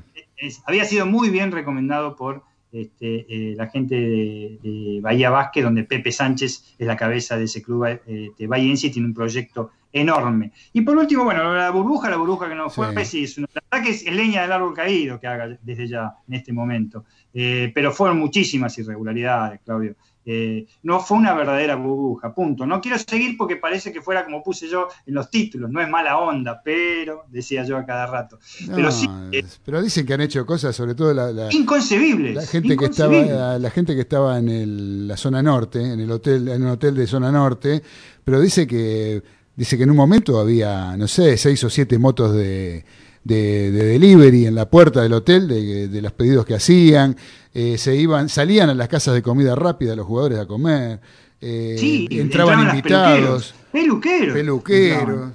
Eh, el, la- personal de, el personal de limpieza, ojo, ahí eso, por eso son responsabilidades de la Confederación, mejor dicho, de la Asociación Argentina de Clubes, que es la Claro. que regenera esto, no, no es la CAB, la Confederación Argentina de Básquet, y por eso las sanciones van a ser durísimas, según el gobierno. Se prevé comenzar el 30 de noviembre, no creo, no creo, eh, con otro tipo de torneo, con otro tipo de torneo más reducido, y ¿sabes cómo? Como el fútbol, cada uno a su casita después del partido, ¿correcto? Claro. los partidos cada 48 horas, que van a ser menos, y cada uno a su casita. En este momento eh, se fueron todos, como lo dijimos en, en los títulos, se las picaron, porque otra cosa no se puede decir. ¿Qué iban a hacer? Este, y lo peor de caso, Claudio, el 27 y 28 de noviembre juegan ocho equipos, incluido la selección argentina, por la ventana FIBA para la Copa del 2022, la Copa de las Américas, este, y lo juegan en obras. Mm, Obras es el centro de todo. No, después pasó a Ferro. Y no tiene la culpa, el Héctor Echar tampoco. Eh, Después pasó a algunos equipos de Ferro. La zona sur se desarrollaba toda en obras. claro. ¿Me entendés? Ahora van a jugar Argentina, van a jugar Chile, Colombia, Brasil viene. Eh, o sea, eh, Panamá. Eh, es realmente impensable. No sé cómo la FIBA se atrevió también. ¿Cuándo es esta eliminatoria, Dani? 27, espera que lo tengo acá, el 27 y 28 de noviembre. Son dos partidos nada más, pero de, de ocho equipos. Ajá.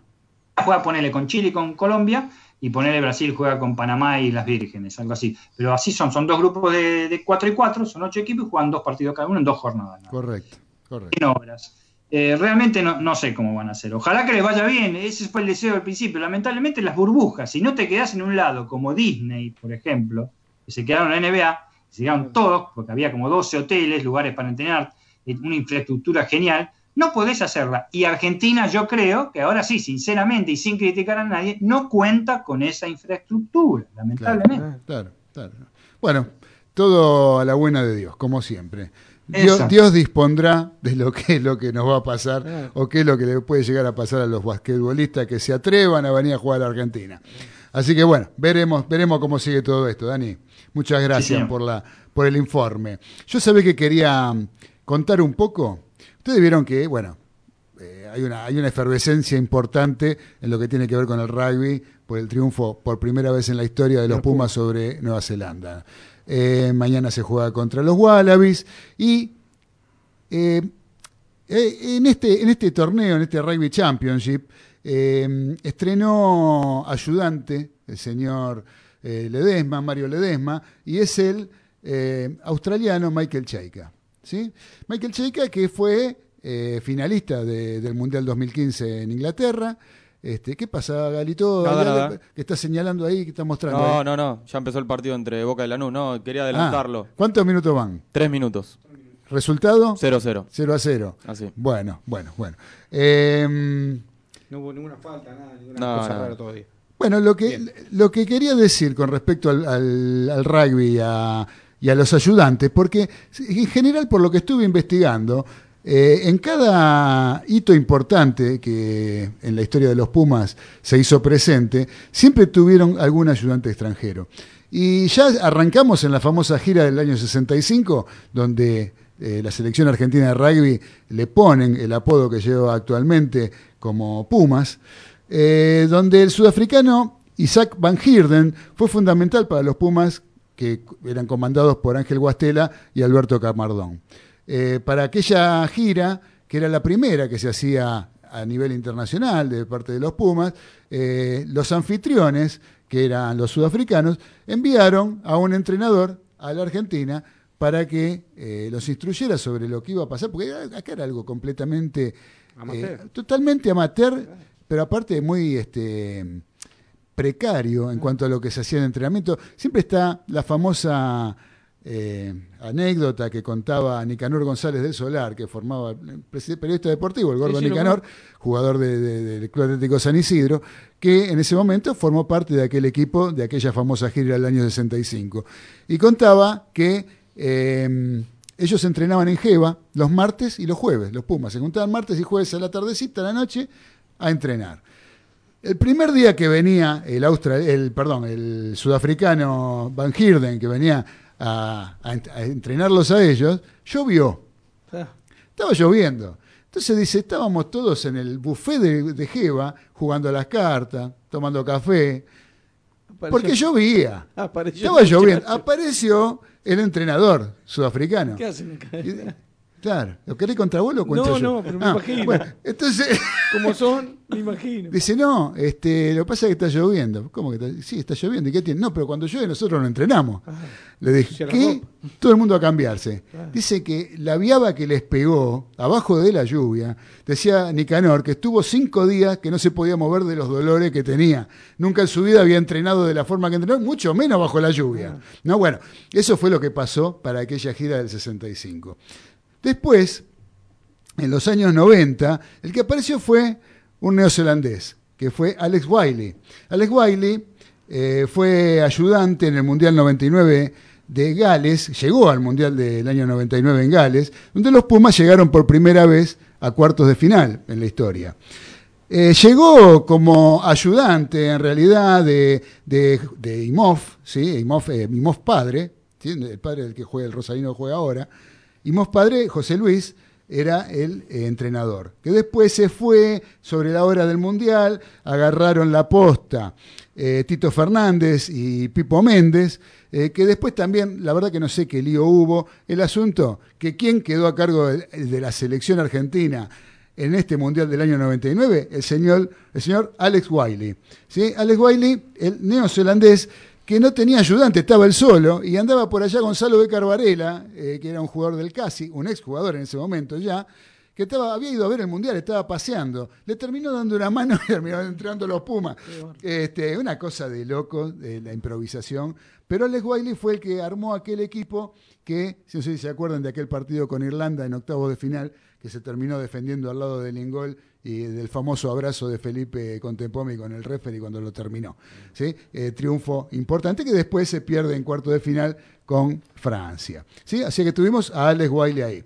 Después, eh, ya entrando en el siglo XXI, Les eh, Cosworth fue, eh, llegó al país para asesorar a Marcelo Lofreda en el Mundial de 2007. Hasta ahora, la mejor actuación de un equipo argentino en un campeonato del mundo. ¿sí? El tercer puesto, logrado en aquel Mundial de Francia, eh, fue comandado por el Tano Lofreda, pero estuvo secundado por eh, Les Cosworth. ¿sí?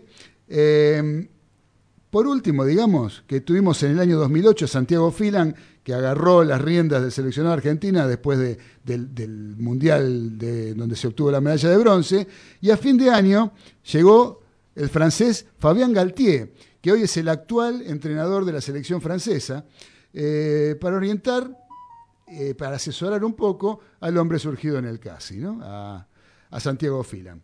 Eh, y bueno, y después, ya entrado el año 2012, cuando empiezan a jugar los Pumas el Rugby Championship, el que llegó fue Graham Henry como flamante entrenador, había sido el entrenador campeón del mundo de los All Blacks, ¿sí? Y llegó para ayudarlo a Phelan para el Rugby Championship. Así que bueno, estuvo dos años eh, y con la salida de Phelan en 2013 también se fue eh, el neozelandés de la dirección. Pero lo que quiero llegar a con todo esto es que muchas veces uno se pone en estrecho, ¿no? Para decir, no, porque tiene que ser argentino. Vos fíjate cómo es importante la presencia de gente, porque toda gente de peso, gente importante, ¿no? Que ha ido eh, formando parte de los cuerpos técnicos de los Pumas y generalmente cuando se han obtenido logros a nivel deportivo fueron comandados o secundados los entrenadores por personas que han tenido trascendencias importantes en otros equipos, también importantes del mundo. Y ahora está pasando con Cheika. Apareció Cheika, los tac- empezaron a, uno, uno observa, uno que viene observando los partidos de los Pumas, se da cuenta que hay alguna cosita que han puesto. Que después, si quieren, ya se nos va el tiempo, no podemos andar perdiendo, hablando más tiempo de rugby porque se nos van a enojar. Porque, pero quería dejar en claro eso, ¿no? Que muchas veces, a mí me parece que en el fútbol, inclusive, eh, podría traerse algún entrenador extranjero para la selección argentina. Yo lo dije siempre, negro, ¿te acordás cuando Pasarela agarró la selección uruguaya? Claro, claro. Y que todos decían, uh, era, era, viste, parecía que no sé, que habían invadido el Uruguay. Claro, no, bueno, no, sí, bueno. Pero Pasarela, vos los veías en las presentaciones cuando él estuvo, hay un antes y un después. Claro. Primero que él devolvió todo el dinero, como decía el- lo que habían firmado, ¿no? Eso en primer lugar. Este, él no llegó al objetivo, entonces él devolvió el dinero. Eso en el primer lugar. En segundo lugar, yo me, me quedé maravillado ver a todos los jugadores juntos viajar por primera vez, porque nunca pasaba. El- los elite viajaban en aviones privados y los jugadores que estaban en, el medio local o no tenían los medios viajaban en otro vuelo. Pasarela, vos los veías todos uniformados iguales, todos con la misma publicidad, no uno con la gorrita de, de una propaganda de una bebida, el otro de un avión, el otro de una... No, todos juntos, todos vestidos igual, lo profesionalizó. Yo creo que Pasarela en Uruguay fue el, el comienzo de un camino, ¿no? Que, que terminó derivando en lo que llegó después el, trabajo del maestro Tavares. Eh, Totalmente, una fundación tiene un lugar donde entrenan de alto rendimiento, no tenían. Claro. ¿Me entendés? Andaban paseando por todos lados y cada Sí, uno. Una cosa de lo que Como una hizo- revolución. Fue totalmente, totalmente. Organizó, puso- O- muchísimo, Claro. muchis- les cambió la cabeza a los jugadores, a los presidentes de los clubes, a los dirigentes, a todos. Por eso, por eso digo, como esto que hacen los Pumas y que vienen haciendo hace, hace tantos años, yo creo que eh, es, un- es- es aire fresco, ¿no? No quedarse con lo que tenemos, que tendremos la mejor voluntad del mundo, pero viene gente con otras cosas que no son cualquier persona. Eh, Cheika es un, es un australiano que fue entrenador y, bueno, Ledesma fue ayudante de él en esa época, que fue subcampeón del mundo. Perdió la final con Oblaks en, eh, en Twickenham, en, en Londres. Ahora, este, había sido campeón del Rugby Championship ese mismo año, Australia, con Cheika como entrenador. Bueno, ahora están los Pumas dando una mano y la mano se ve. Se ve. Eso es lo que quiero decir. Que durante los años, el transcurso de los años, todos han aportado alguna cosa que hicieron a los Pumas un poquito más grandes. Así que bueno, eh, leo un par de mensajes y vamos a escuchar un poquito de música, Vamos. porque tenemos al asesino serial de ganado. ¿eh? que dice, feliz viernes, feliz programa, como siempre, abrazo grande a Claudio, César y al resto de los muchachos. Grande Marcelo, un gran abrazo para vos, para Paula y para Nahuel. Besos para la familia, me te imagino ahí prendiendo el fueguito para hacer Ya un debe asado. estar, ya está prendiendo Ya fuego. está prendiendo fuego. Y por otro, muchas gracias Marce, tenemos a Adriana de Almagro, ¿eh? hincha de, de Ferro. ¿Eh? hincha verdolaga, dice, hola Mariscales, muy bueno el programa y el tema de León Gieco. Saludos para todos, Adriana de Almagro. Qué grande. ¿Eh? Muchas gracias, querida Adriana. Te mandamos un beso muy grande desde acá. Ahora vamos a escuchar otro tema musical de otro cumpleañero. A ver. Pero fue el día de ayer, el cumpleaños, de el señor eh, que actualmente tiene un hijo que es músico y actor. ¿Sí? Este músico y actor se llama Antonio Viravent. No sé si los chicos jóvenes lo conocen, sí, Antonio señor, Viravent. sí. Bueno, el padre de Antonio Viravent es Mauricio Viravent, más conocido como Morris. Morris. Morris es uno de los pioneros de nuestro rock, uno de los pioneros de los que se juntaba en la cueva de la avenida Pueyrredón, junto con Javier Martínez, con Pajarito Saguri, con Lito Nevia, con toda aquella aquellos muchachos que en ese momento eran totalmente desconocidos. Uno de ellos fue Morris, creador del Oso. ¿Sí? Pero no vamos a escuchar el oso, ni de nada sirve, ni toda esa de aquel, de aquel disco, de aquel célebre disco de, llamado 30 minutos de vida del año 1969, eh, que muchos arrancamos en el rock nacional un poco con eso, con Box Day, con la Biblia, con todo ese tipo de cosas. Eh, Morris, de Morris, que ayer fue el cumpleaños, nació un 19 de noviembre del año 1942. Vamos a escuchar de su segundo disco. El primer disco fue 30 minutos de vida. El segundo se llama Ciudad de Guitarras Callejeras.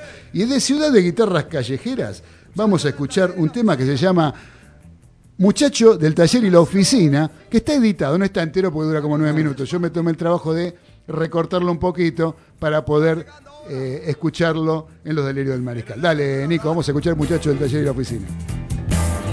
Desde afuera, el sol de la ciudad. Aunque muchos te usan, muchos te escupen, muchos te usarán.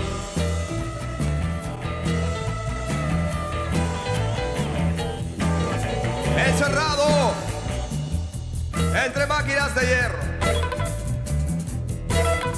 Enrocado ahora en tu cárcel de hollín. Y tu ídolo recostado en la pileta te regala la alegría de vivir. Aunque muchos te usan, muchos te escupen, muchos te usarán.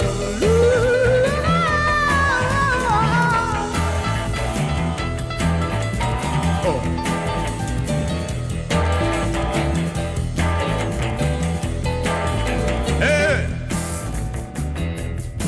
Del taller y la oficina. A tu café, la obra social. Escucha la canción de la libertad. Ahora que tu jefe te está por llamar, voy a mirarte al espejo, ve tu cara de viejo, orgullosa, asustada de nada. Eh, chacho, estoy en la calle cantando. No me ves que estoy ahora cantando. Está como lloviznando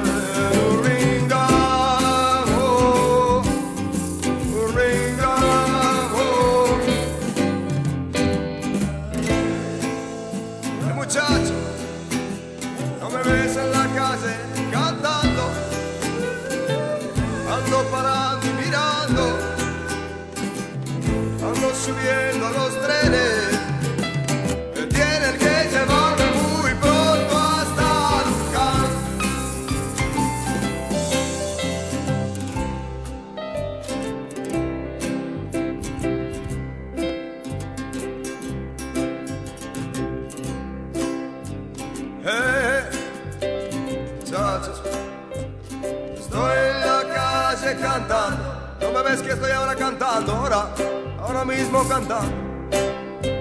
Pateando botellas de plástico, aspirando humo de camiones y chimeneas. Estoy en José León Suárez, hay volcadores y camiones Bettinari. Mujeres rojas salen de los bares,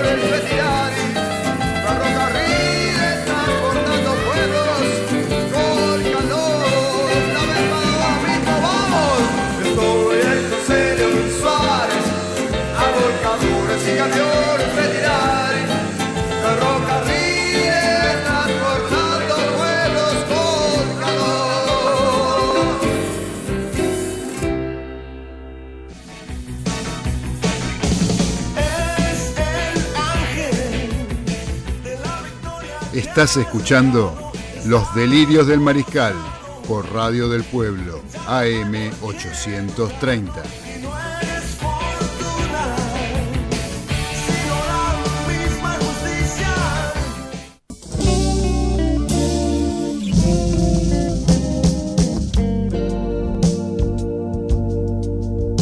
Ya arrancamos con el último bloque de Los Delirios del Mariscal en Radio del Pueblo AM830. Eh, Galito, ¿qué está pasando por la bombonera? En la bombonera, 19 minutos del primer tiempo, 0 a 0 sigue. Boca, Cero a cero. Boca Lanús. ¿Quién hizo el primer cero? ¿Qué se Ninguno. ríe? Ah, se ríe. Se ríe. Bien. Casi cae, ¿eh? quedó pensando. ¿Qué quedó pensando? Escúcheme, hablando de Boca, ¿usted tenía una bomba? Vamos, vamos, vamos, vamos que está la mecha corta. Vamos que está la mecha corta. Bueno, ¿cómo sería? A ver la bomba esa. La, la bomba sería Ceballos. que, eh, ¿Está, está, ¿Está en el banco en este momento el técnico? está en el banco, sí, lo estamos mirando acá. Lo estamos mirando. Lo estamos mirando. Ah, Bueno, sí. Colombia, Colombia, este, la selección, la asociación este, colombiana de fútbol va a tener una charla con, con el amigo ruso.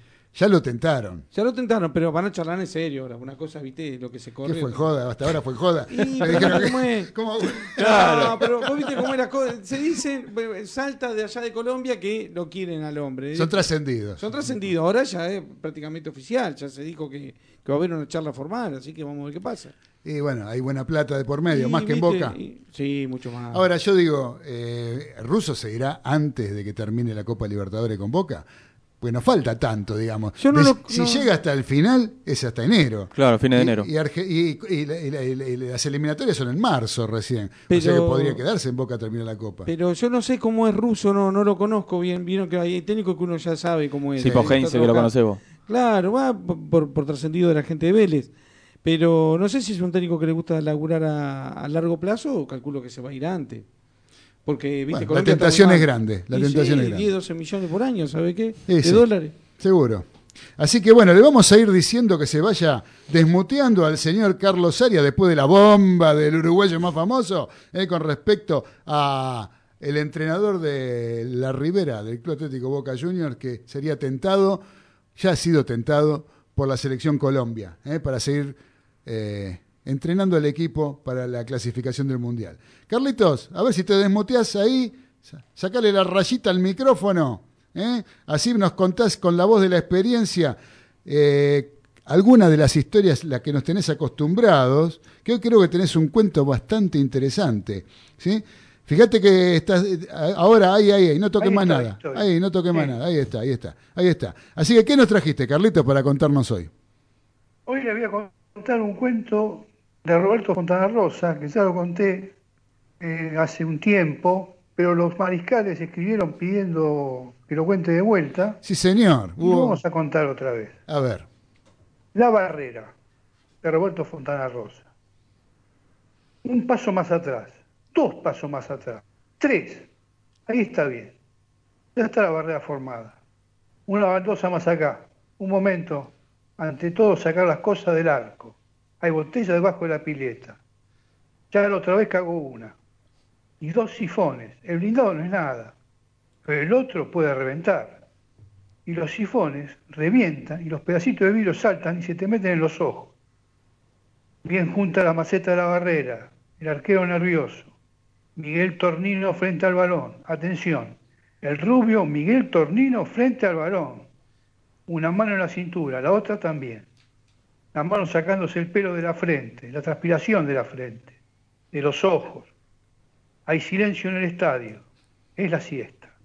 Hasta el negro se ha quedado quieto resignado a ser simple espectador de ese tiro libre de carácter directo que ya tiene como seguro ejecutor a Miguel Tornino, que estudia con los ojos entrecerrados el ángulo de tiro, el hueco que deja la barrera, la luz que atisba entre las piernas derecha del rezo en medio volante de la visita y la pata de Portland de la maceta grandota del culandrillo un solo grito en el estadio. Miguel, Miguel.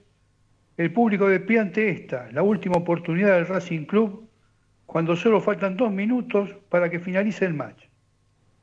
Habrá que apurarse antes de que vuelvan a adelantarse de la barrera o el negro insista en morder la pelota y hacerla cagar como el otro día la pinchó el muy boludo. Sonó el silbato. Habrá que pegarle de chanfle interno la cara interna del pie diestro de Miguel Tornino, el pie de las inferiores, debutante hoy, le dará el balón casi de costado, tal vez de abajo.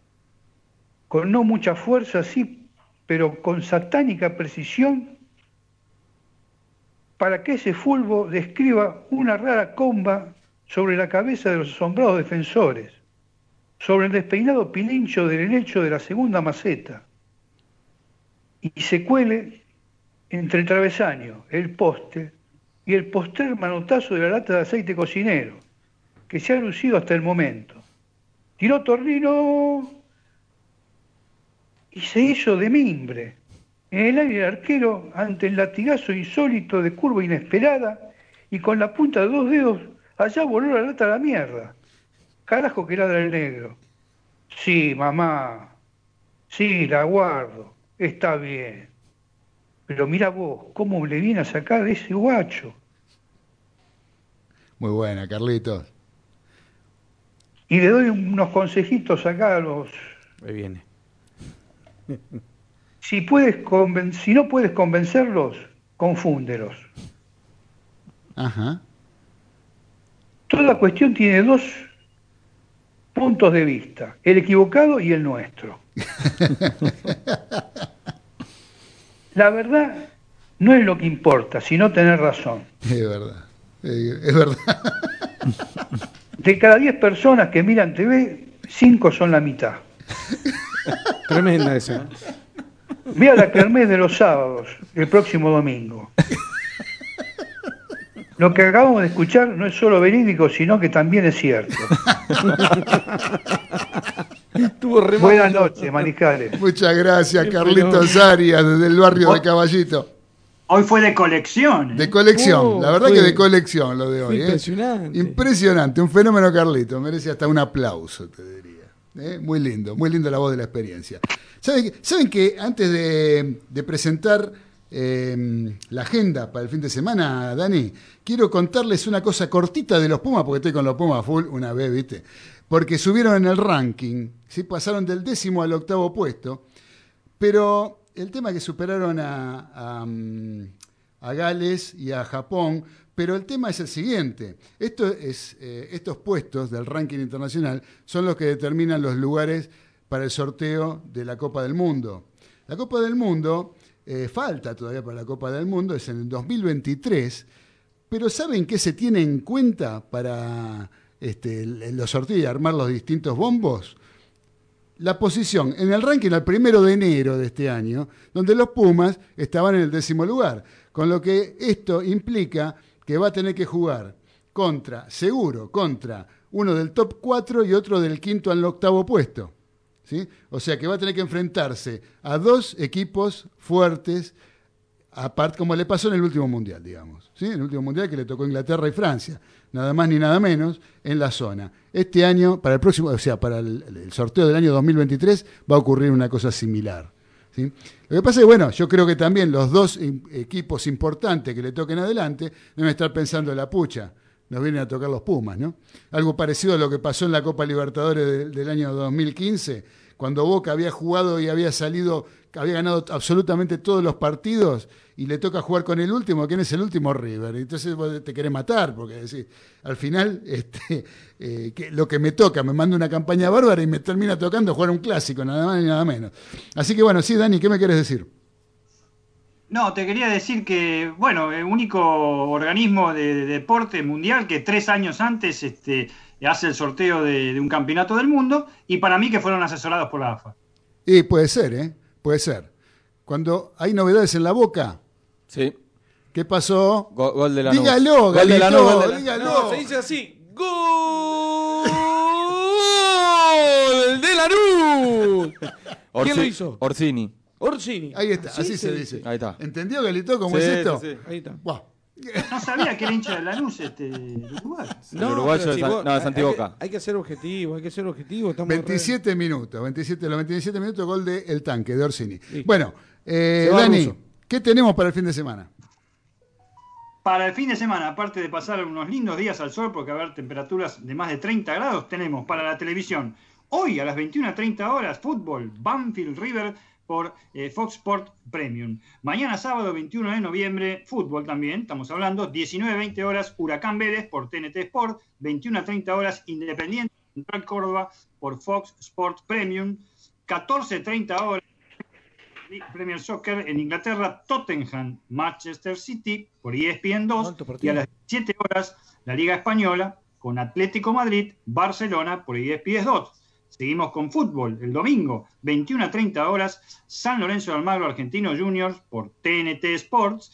A las 13.30 horas, Leeds United, del cual ya no se habla más porque le meten 8 pepas, contra Arsenal por ESPN 2. 16 Napoli Milan en Italia por E ESPN 3. Rugby, que está de moda, pero está de moda porque están jugando los Pumas y los Pumas están ganando. Entonces, sábado 21 de noviembre, eh, dentro de unas horas, 5.45 de la mañana, los Pumas, los Wallabies por ESPN 2. 11.55 horas por la Autumn Nation Cup Inglaterra-Irlanda por ESPN Extra y ESPN Play. Y el domingo 22, 22 horas, Escocia-Francia por el mismo campeonato, pero diferido a las 22 horas por ESPN Extra y Play. Automovilismo, finalmente, el sábado, Store Cup brasileño a las 12.15 horas por Teis Sport, Turismo Pista a las 15 horas y Turismo Nacional clase 2 y 3 a las 15 horas por la TV pública. Y el domingo 22 de noviembre, para finalizar nuevamente las eh, segunda y tercera car- carrera del Stock Car brasileño, donde participa Matías Rossi a las 11 de la mañana por TIC Sport.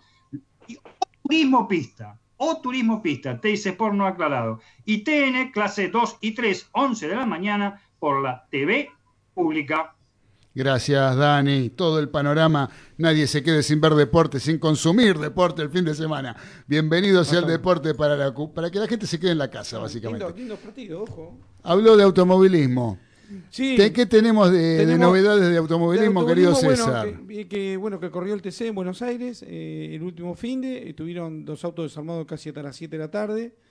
Eh, están todos sospechando del auto de, de Werner porque el auto anda muy bien en la recta. Y ya sabemos, cuando un auto en la recta va muy rápido y los motores son iguales, hay algo que no está bien. No, todavía no encontraron nada. Vamos a ver en la próxima carrera, a ver cómo termina todo y ahí vamos a ver si estaba bien o estaba mal en la carrera de Buenos Aires. Porque normalmente se paran los autos. Este, sí, una vez en Balcarce me acuerdo que estaba mirando una carrera y corría Miguel Ángel Guerra con un Dodge Polar azul que iba, hizo la vuelta más rápida en Balcarce, ganó la serie y en la final iba primero. Y a mí, un lorito me dijo, "Da- cinco vueltas a fondo, le saca media vuelta a todo, a la sexta se le pasa algo y se rompe y lo guarda.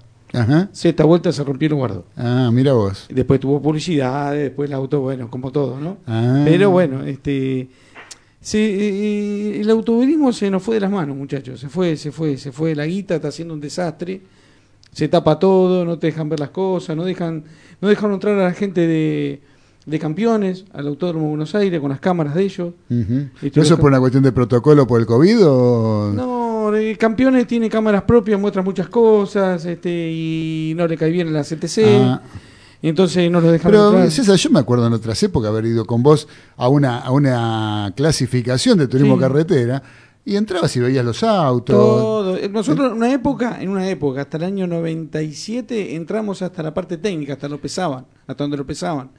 Y un día no- nos cerraron la puerta y nos dijeron, afuera, afuera, no pueden venir. No, claro, bueno, eso ya es un extremo, pero eh, yo me acuerdo que podíamos entrar en los boxes, mirar los autos. Todo, todo. ¿no? ahí eh, no podía estar tan los tipos trabajando. No, no, pero, no, no, no. Pero No, vos si veías una irregularidad, te- te- para los que saben, te dabas cuenta. Bueno, a campeones no lo dejaron entrar, parece que hay ¿Te poca el gente. diferencial de qué auto era? ¿Del Pato De Pato Morresi? Eh, El- el diferencial nuevo que usó en Morón. Un diferencial que tiene una forma especial. Sí, tenía, lo había reforzado porque se rompía los palieres. ¿Vieron los diferenciales de un Ford 350, de un camión? Aunque parezca todo eso duro, en el turismo carretera, con la velocidad y cuando frena y las temperaturas, tiene una deformación y se rompen los palieres. Ajá. Entonces tenía un refuerzo de lado a lado, que eran como 2B, todas resoldadas, eran diferenciales. me acuerdo. Pobre, en la largada, eh, bueno, vos el domingo no fuiste a la carrera, vos fuiste a la clasificación. Claro, Ese auto el le- Morón. se le pegaron como 30 autos en la largada ese Sí, día. sí, ese domingo del 92. Sí. Este, pero sí tenía un diferencial que era único. El, el pato estaba re loco rompiendo palieres, dijo listo. Y entonces la gente de Palagi le hizo ese diferencial para que no se rompiera más. De hecho, no se rompió más. No se se, rompió. rompió todo el auto menos el diferencial. Menos el diferencial. Pero posta, ¿eh? Lo chocaron de atrás como, no sé, como 14 autos. El único estaba sano, armado con las dos ruedas, la llanta toda partida, era el diferencial. El diferencial. Fue tremendo. Bueno, eh, le voy a decir algo de los autos este, que, que estoy viendo ahora que estoy andando un poco más en la calle. Y estoy viendo un problema gravísimo, gravísimo que está sucediendo. Los autos nuevos, como sabemos, tienen las luces automáticas. Se encienden, se llama crepuscular. Cuando baja un poco la luz del sol, encienden. No sé por qué la gente tiene la manía de ponerlos manual. Ajá. Y lo ponen manual de una manera que ponen las luces bajas. O sea, no las luces bajas de los faroles, sino, vamos a decir, para que entienda la gente, la antiniebla, para ser un poco antiguo. ¿Las reglamentarias? No, las antinieblas de abajo. O, Ah, antiniebla. o una que son de LED largas, por ejemplo, vamos a nombrar un auto, un Peugeot 208, Sí, tiene unas luces largas de LED que alumbran bastante. sí. Pero ¿saben qué pasa, gente? No funcionan las luces de atrás. Ah, claro. Pues son diurnas, son las famosas luces diurnas. Ajá. Eso no es para usarlo de noche, muchachos, eso es para usarlo de día. Claro. Entonces veo ahora por la General Paz, como me pasó ayer, que vi tres accidentes, uno tras el otro, por andar con las luces diurnas de noche. Claro. Ahora, eh, la gente que vende los autos le tiene que explicar a la gente, mira, usted lo pone No automático. lo saben. No creo que lo Hay sepan. cosas que no sepan, pero vos tenés que leer el manual negro, porque el auto tiene No, eso es verdad. Y es pero- seguridad. Yo, eh, pero, o sea, eh, yo me estoy enterando por vos que hay luces diurnas y luces nocturnas. Claro, exacto. Este, yo la verdad que no lo sabía. de- mayormente del año 98, 2000 para acá, hay muchos autos que tienen luces automáticas, la famosa. Eso sí, eso sí. Ahora ahora que, pero vos, vos, digamos, vos tenés un auto de esos y eh, vos seleccionás qué luz querés que se encienda Exacto. en el momento que se oscurece. Mi auto lo tiene. Yo lo pongo en el 2016, yo lo pongo en cero, es todo automático. Ajá. Pero ¿qué pasa? Vos movía la ruta, tenés que andar con las luces prendidas. Entonces, manualmente, ponés las luces diurnas. ¿Qué hace la luces diurna? No enciende todo el aparataje de luces que no tiene sentido. Patente, luces de atrás, eh, un montón de luces que llevan los autos que no tiene sentido de día hasta Claro. Entonces, ¿qué hace? Tiene solamente las luces delanteras encendidas. Está bárbaro el sistema. Sí. Todo está bárbaro que se inventa para los autos. Lo que hay que usarlo como Hay corresponde. que, hay que aprender a utilizarlo. Vos sabés que vos salís atrás de un auto y ves el auto con todas las luces apagadas de noche. Un auto negro, un auto gris, un auto rojo. Sí. Y así pasan los choques. Ayer yo me vi tres choques en la General Paz, de cada lado. César, yo te quiero hacer una pregunta. A ver. Que lo tengo preparado hace varios días y viste Ah. que a veces estamos, a veces no estamos, no nos da el tiempo. Eh, a ver, tenemos, ahora tenemos un minutito para que me la contestes. Dale. ¿Por qué atienden tan mal en las casas que venden repuestos de autos, que atienden eh, en las gomerías? Parece que te están haciendo un favor. Vos vas a preguntar algo si, y si tenés que averiguar algo, menos que menos. O sea, parece que vos tenés que saber todo. Vos, vos, vos sabés, negro, que hace muchos años. Ah. bueno, usted sabe, muchacho, que hace Qué muchos pregunta, ¿no? Claro, hace Qué muchos pregunta. años, hace muchos años, este, o sea, vos, ¿dónde había peor eh, atención antes? En las gomerías, porque el nivel, de, de- de- lamentablemente, de la gente que trabajaba en eso, este, era, era un nivel bajo y bruto. Hace muchos años que se capacita a la gente. Por ejemplo, yo trabajé para la firma Michelin muchos años, trabajé casi 15 años y teníamos cursos cada seis meses. Y todas las cosas que se aprenden en los cursos es justamente eso, ser distinto en la atención.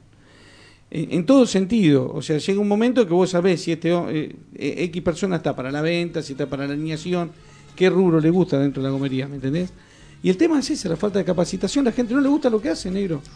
Como muchas No, cosas. está bien, pero, Pero de, ahí a, de ahí a no tratar bien a la Te gente. digo otra cosa porque hay mala atención también, porque antes, antes se vendía de todo.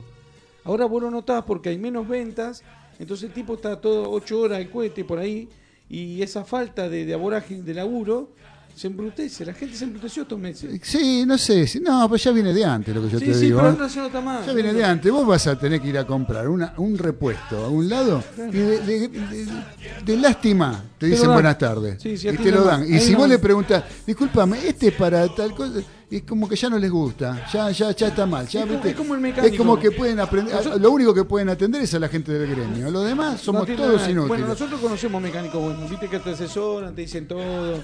El mecánico que no, te dicen chao y. Sí, sí, es verdad. No, no lo digo por vos, ¿eh? porque No, vos, no, yo, no. yo te he visto atender al público No, sí, sí, y por me- algo son los clientes que la Claro, cantidad de clientes que tenés hace tantos años. Así que bueno, nos pusieron la música. No tenemos que ir. Nos pusieron la cortina de Gracias al cielo y gracias a la tierra de Billy Bond y la pesada del rock and roll. Nos vamos de acá. Porque nos vamos, pero no se vayan de Radio del Pueblo, porque ya viene Raúl Graneros con En Honor a la Verdad. Un gran periodista, un gran periodista que hace un gran programa a través de Radio del Pueblo M830. No se vayan, los saludo, les agradezco a todos, a todos, a- al operador técnico, señor Nicolás Olachea, por la operación técnica desde el control. César, Galito, ¿cómo está Boca? Sigue 1 a 0 ganando Lanús. Bien. Eh, Bien, dijo. Bien, dijo. Vamos a ver. Ramsey. Gracias Arias, gracias Medina. Nos encontramos el próximo martes a las 21 horas a través de Radio del Pueblo AM830 con un nuevo programa de los delirios del mariscal. Abrazo de gol para todos, los queremos mucho. Chau.